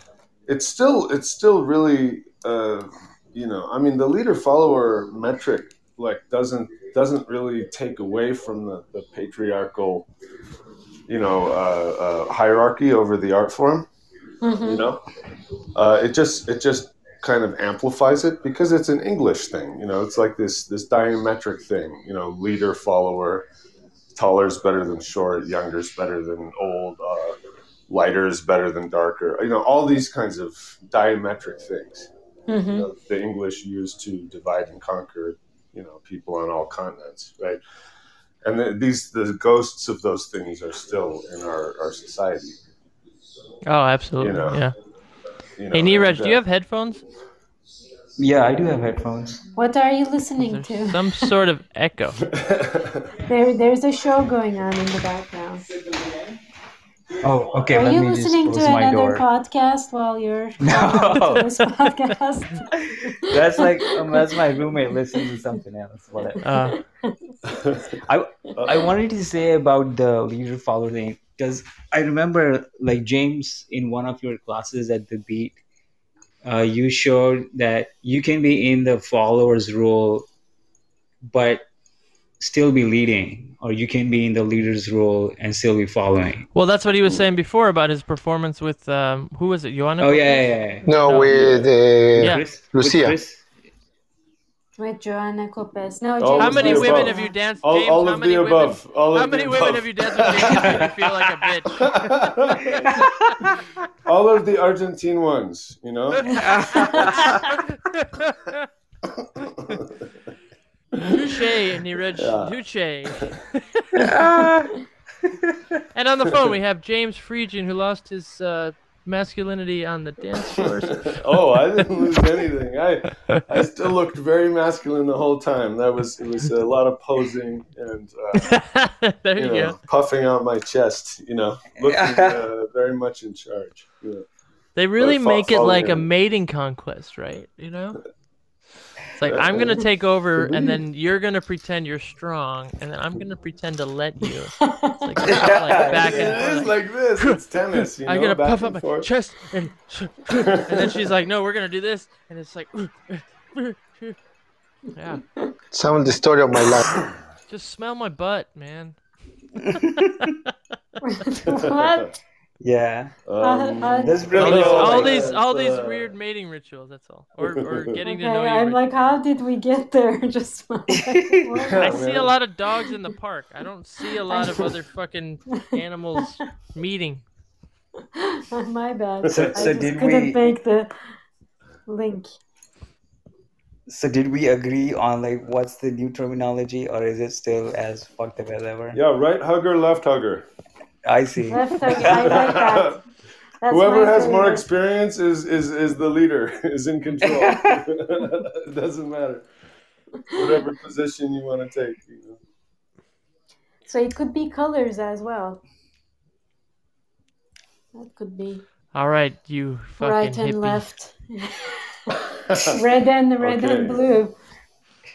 You could call No, it you like have to- you have to pick colors that don't mean anything else to anybody. You know, like that aren't already, you know, You'd established. say you could also say something like How about director black and and white? actor. Oh my God. That was perfect. Oh my god. what did you say, Adam? Apparently, I didn't say anything, Chico. No, that, really, no, I didn't hear anything. Did you? Nope. No, I said you could call it like director, actor, or something. I, I Yeah, never mind. Still- See, No, that's that, why. That That's why. I don't same know. leader and followers That connotation. yeah, at that point I'm like, am I doing tango or what am I doing? Well, Oh, that's, that's- also yeah, like old school. You're old, oh, man. How old are you? 90? Also and this is also why the words leader and follower make it feel like, am I doing tango or what am I doing? You know? Because Yeah, They're also, seriously. This is a military parade. in this but there is a point where somebody is directing and somebody is act in like responding so that's all if you There's say this- left hug if you say left hugger right hugger they're both going to ask you like look at you as a teacher being like well then who the fuck is telling the other person like what to do you know Oh, the left hugger first. The left. Uh, there you go And then the right hugger's turn is coming next in the next song. yeah, it's all sorting. You know, That's I was teaching in, in San Francisco. long. You know, you know when a when a follower she said she came with a concept that I really love. She said, "Ah, what a follower that is a decode. So I am a decoder." She was from San Francisco Mm. at high tech. Ooh, I like so it that. sounds interesting. I like that. That's very interesting. Also, uh, predators follow their prey. So hold on. If someone Alien is a Predator. decoder, do they become a hacker when they steal the lead? There you are. I'm not high. They hack the lead. That's going to be the They lingo of the the next lead. generation. Yes, you know I what? Sounds sounds like yeah. We're on to something here, guys. We're seeing the Yeah. future. Yeah. Yeah, we Yeah. are the future here. Yeah. I also like Alien and Predator. That would be fun. yeah, that would be good labels, you know? Alien and Predator. Neither. What did you put in the That's- lentils? You put something there. Mushrooms. That's in second place after right hugger, left hugger. I mean, you know, it's a start. You know, we're, we're it's on a, it's a journey. You know, we're we're all in it together. now i'm like thinking about like here. action heroes i'm like who's arnold who's arnold who's who's sylvester in this relationship I'm, I'm thinking about animals. Animal Kingdom. Uh, the Expendables. We are all Expendables at the end of the day. Mm-hmm. Mm. Yeah, just a bunch of carbon. You know, I think we're all slaves of the mycelia. You know, have you guys watched this fantastic fungi thing? You know, the the there's electrical conduit between all the fungus underground. You know that are that are integrating. It's like a giant World Wide Web, and uh, it's Hmm. working just like a nervous system, and it's uh, mind blowing. And it makes me think that we are just the space monkeys that are supposed to get uh, the mycelia to another Goldilocks planet. You know, huh interesting it's a little late in the conversation to be bringing that up, maybe. But, yeah we have like Yeah. four and a Three half minutes minutes. left but but do Should go on continue on that next week. yeah, yeah, they've been they've been working on us for for millions of years. You know, and, uh, they just they just want uh, good spaceships and a creature that's obsessed with uh, finding Gold, Goldilocks planets. You know, so. What I the feel relieved. hell is going are- on are here? you- I'm lost wait, wait, I- I, completely. know I know what's happening Neeraj is James are you beating the patting meat. your dog No, not at all. No, I think I'm- it's this is not me this doing time. their penis. This is not me this time.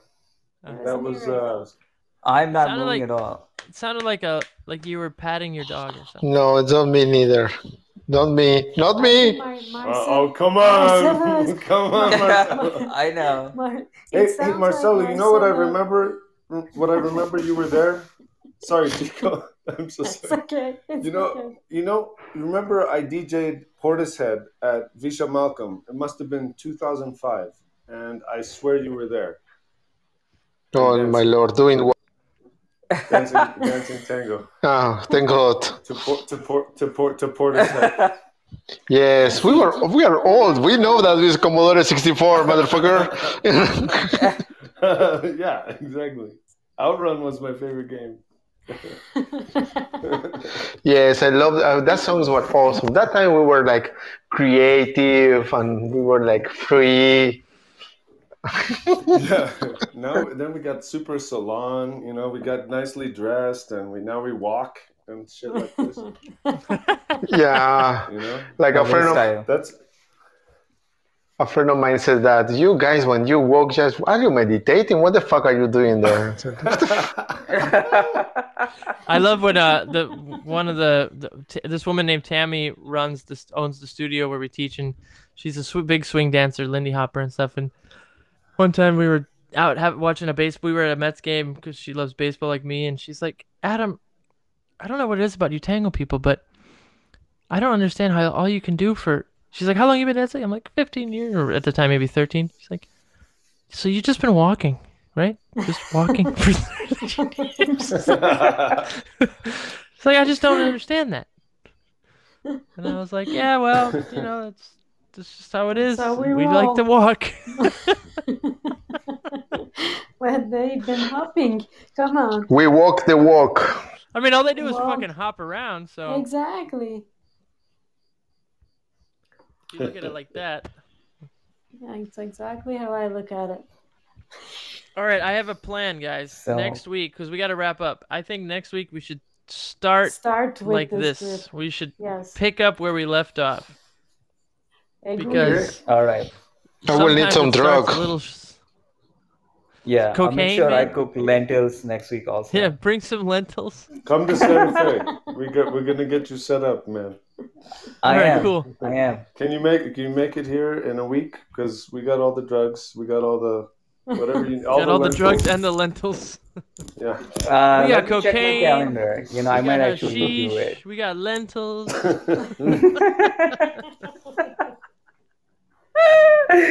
I bring the Commodore yeah. 64, don't worry. All right, I'm looking for a, a song to go away with. All right. Big hugs, you guys. Abrazos. Portishead, man, Portishead. James, thank Yeah, you. yeah. All right. Make me feel like a woman. What is that song? Glory Box. I don't know what it is. Any of them. They're all fucking good. That's Gotan Project just ripped off Portishead. They're just like, we're going to do big drum and bass and then have a sexy female vocalist. And we'll just sample some Piazzolla. And... Well, we all know how we we all know how original Gotan Project has been since the start. So I'm not surprised. That or Massive Attack too. And then I start to cry right here, right now. well, I'm gonna play something else that might make you cry. That I was gonna play last week, but um, I'm gonna play it this week. So fuck it. I hear a busy signal, so hopefully that person's okay. Um, all right. So good night, everybody. Thank you for listening. Good night, big hugs. Big Good hugs. night. Lots of love. See you guys. I mean, hear you guys next week. Bye, Jimmy. Bye, Chico. Yeah. Bye, Hey, Adam. come to drills, you guys. Come to drills. Do it, Marcelo. I- I'm Yes. Get the drills, man. I'm sorry I missed. I will, I will. I'll be.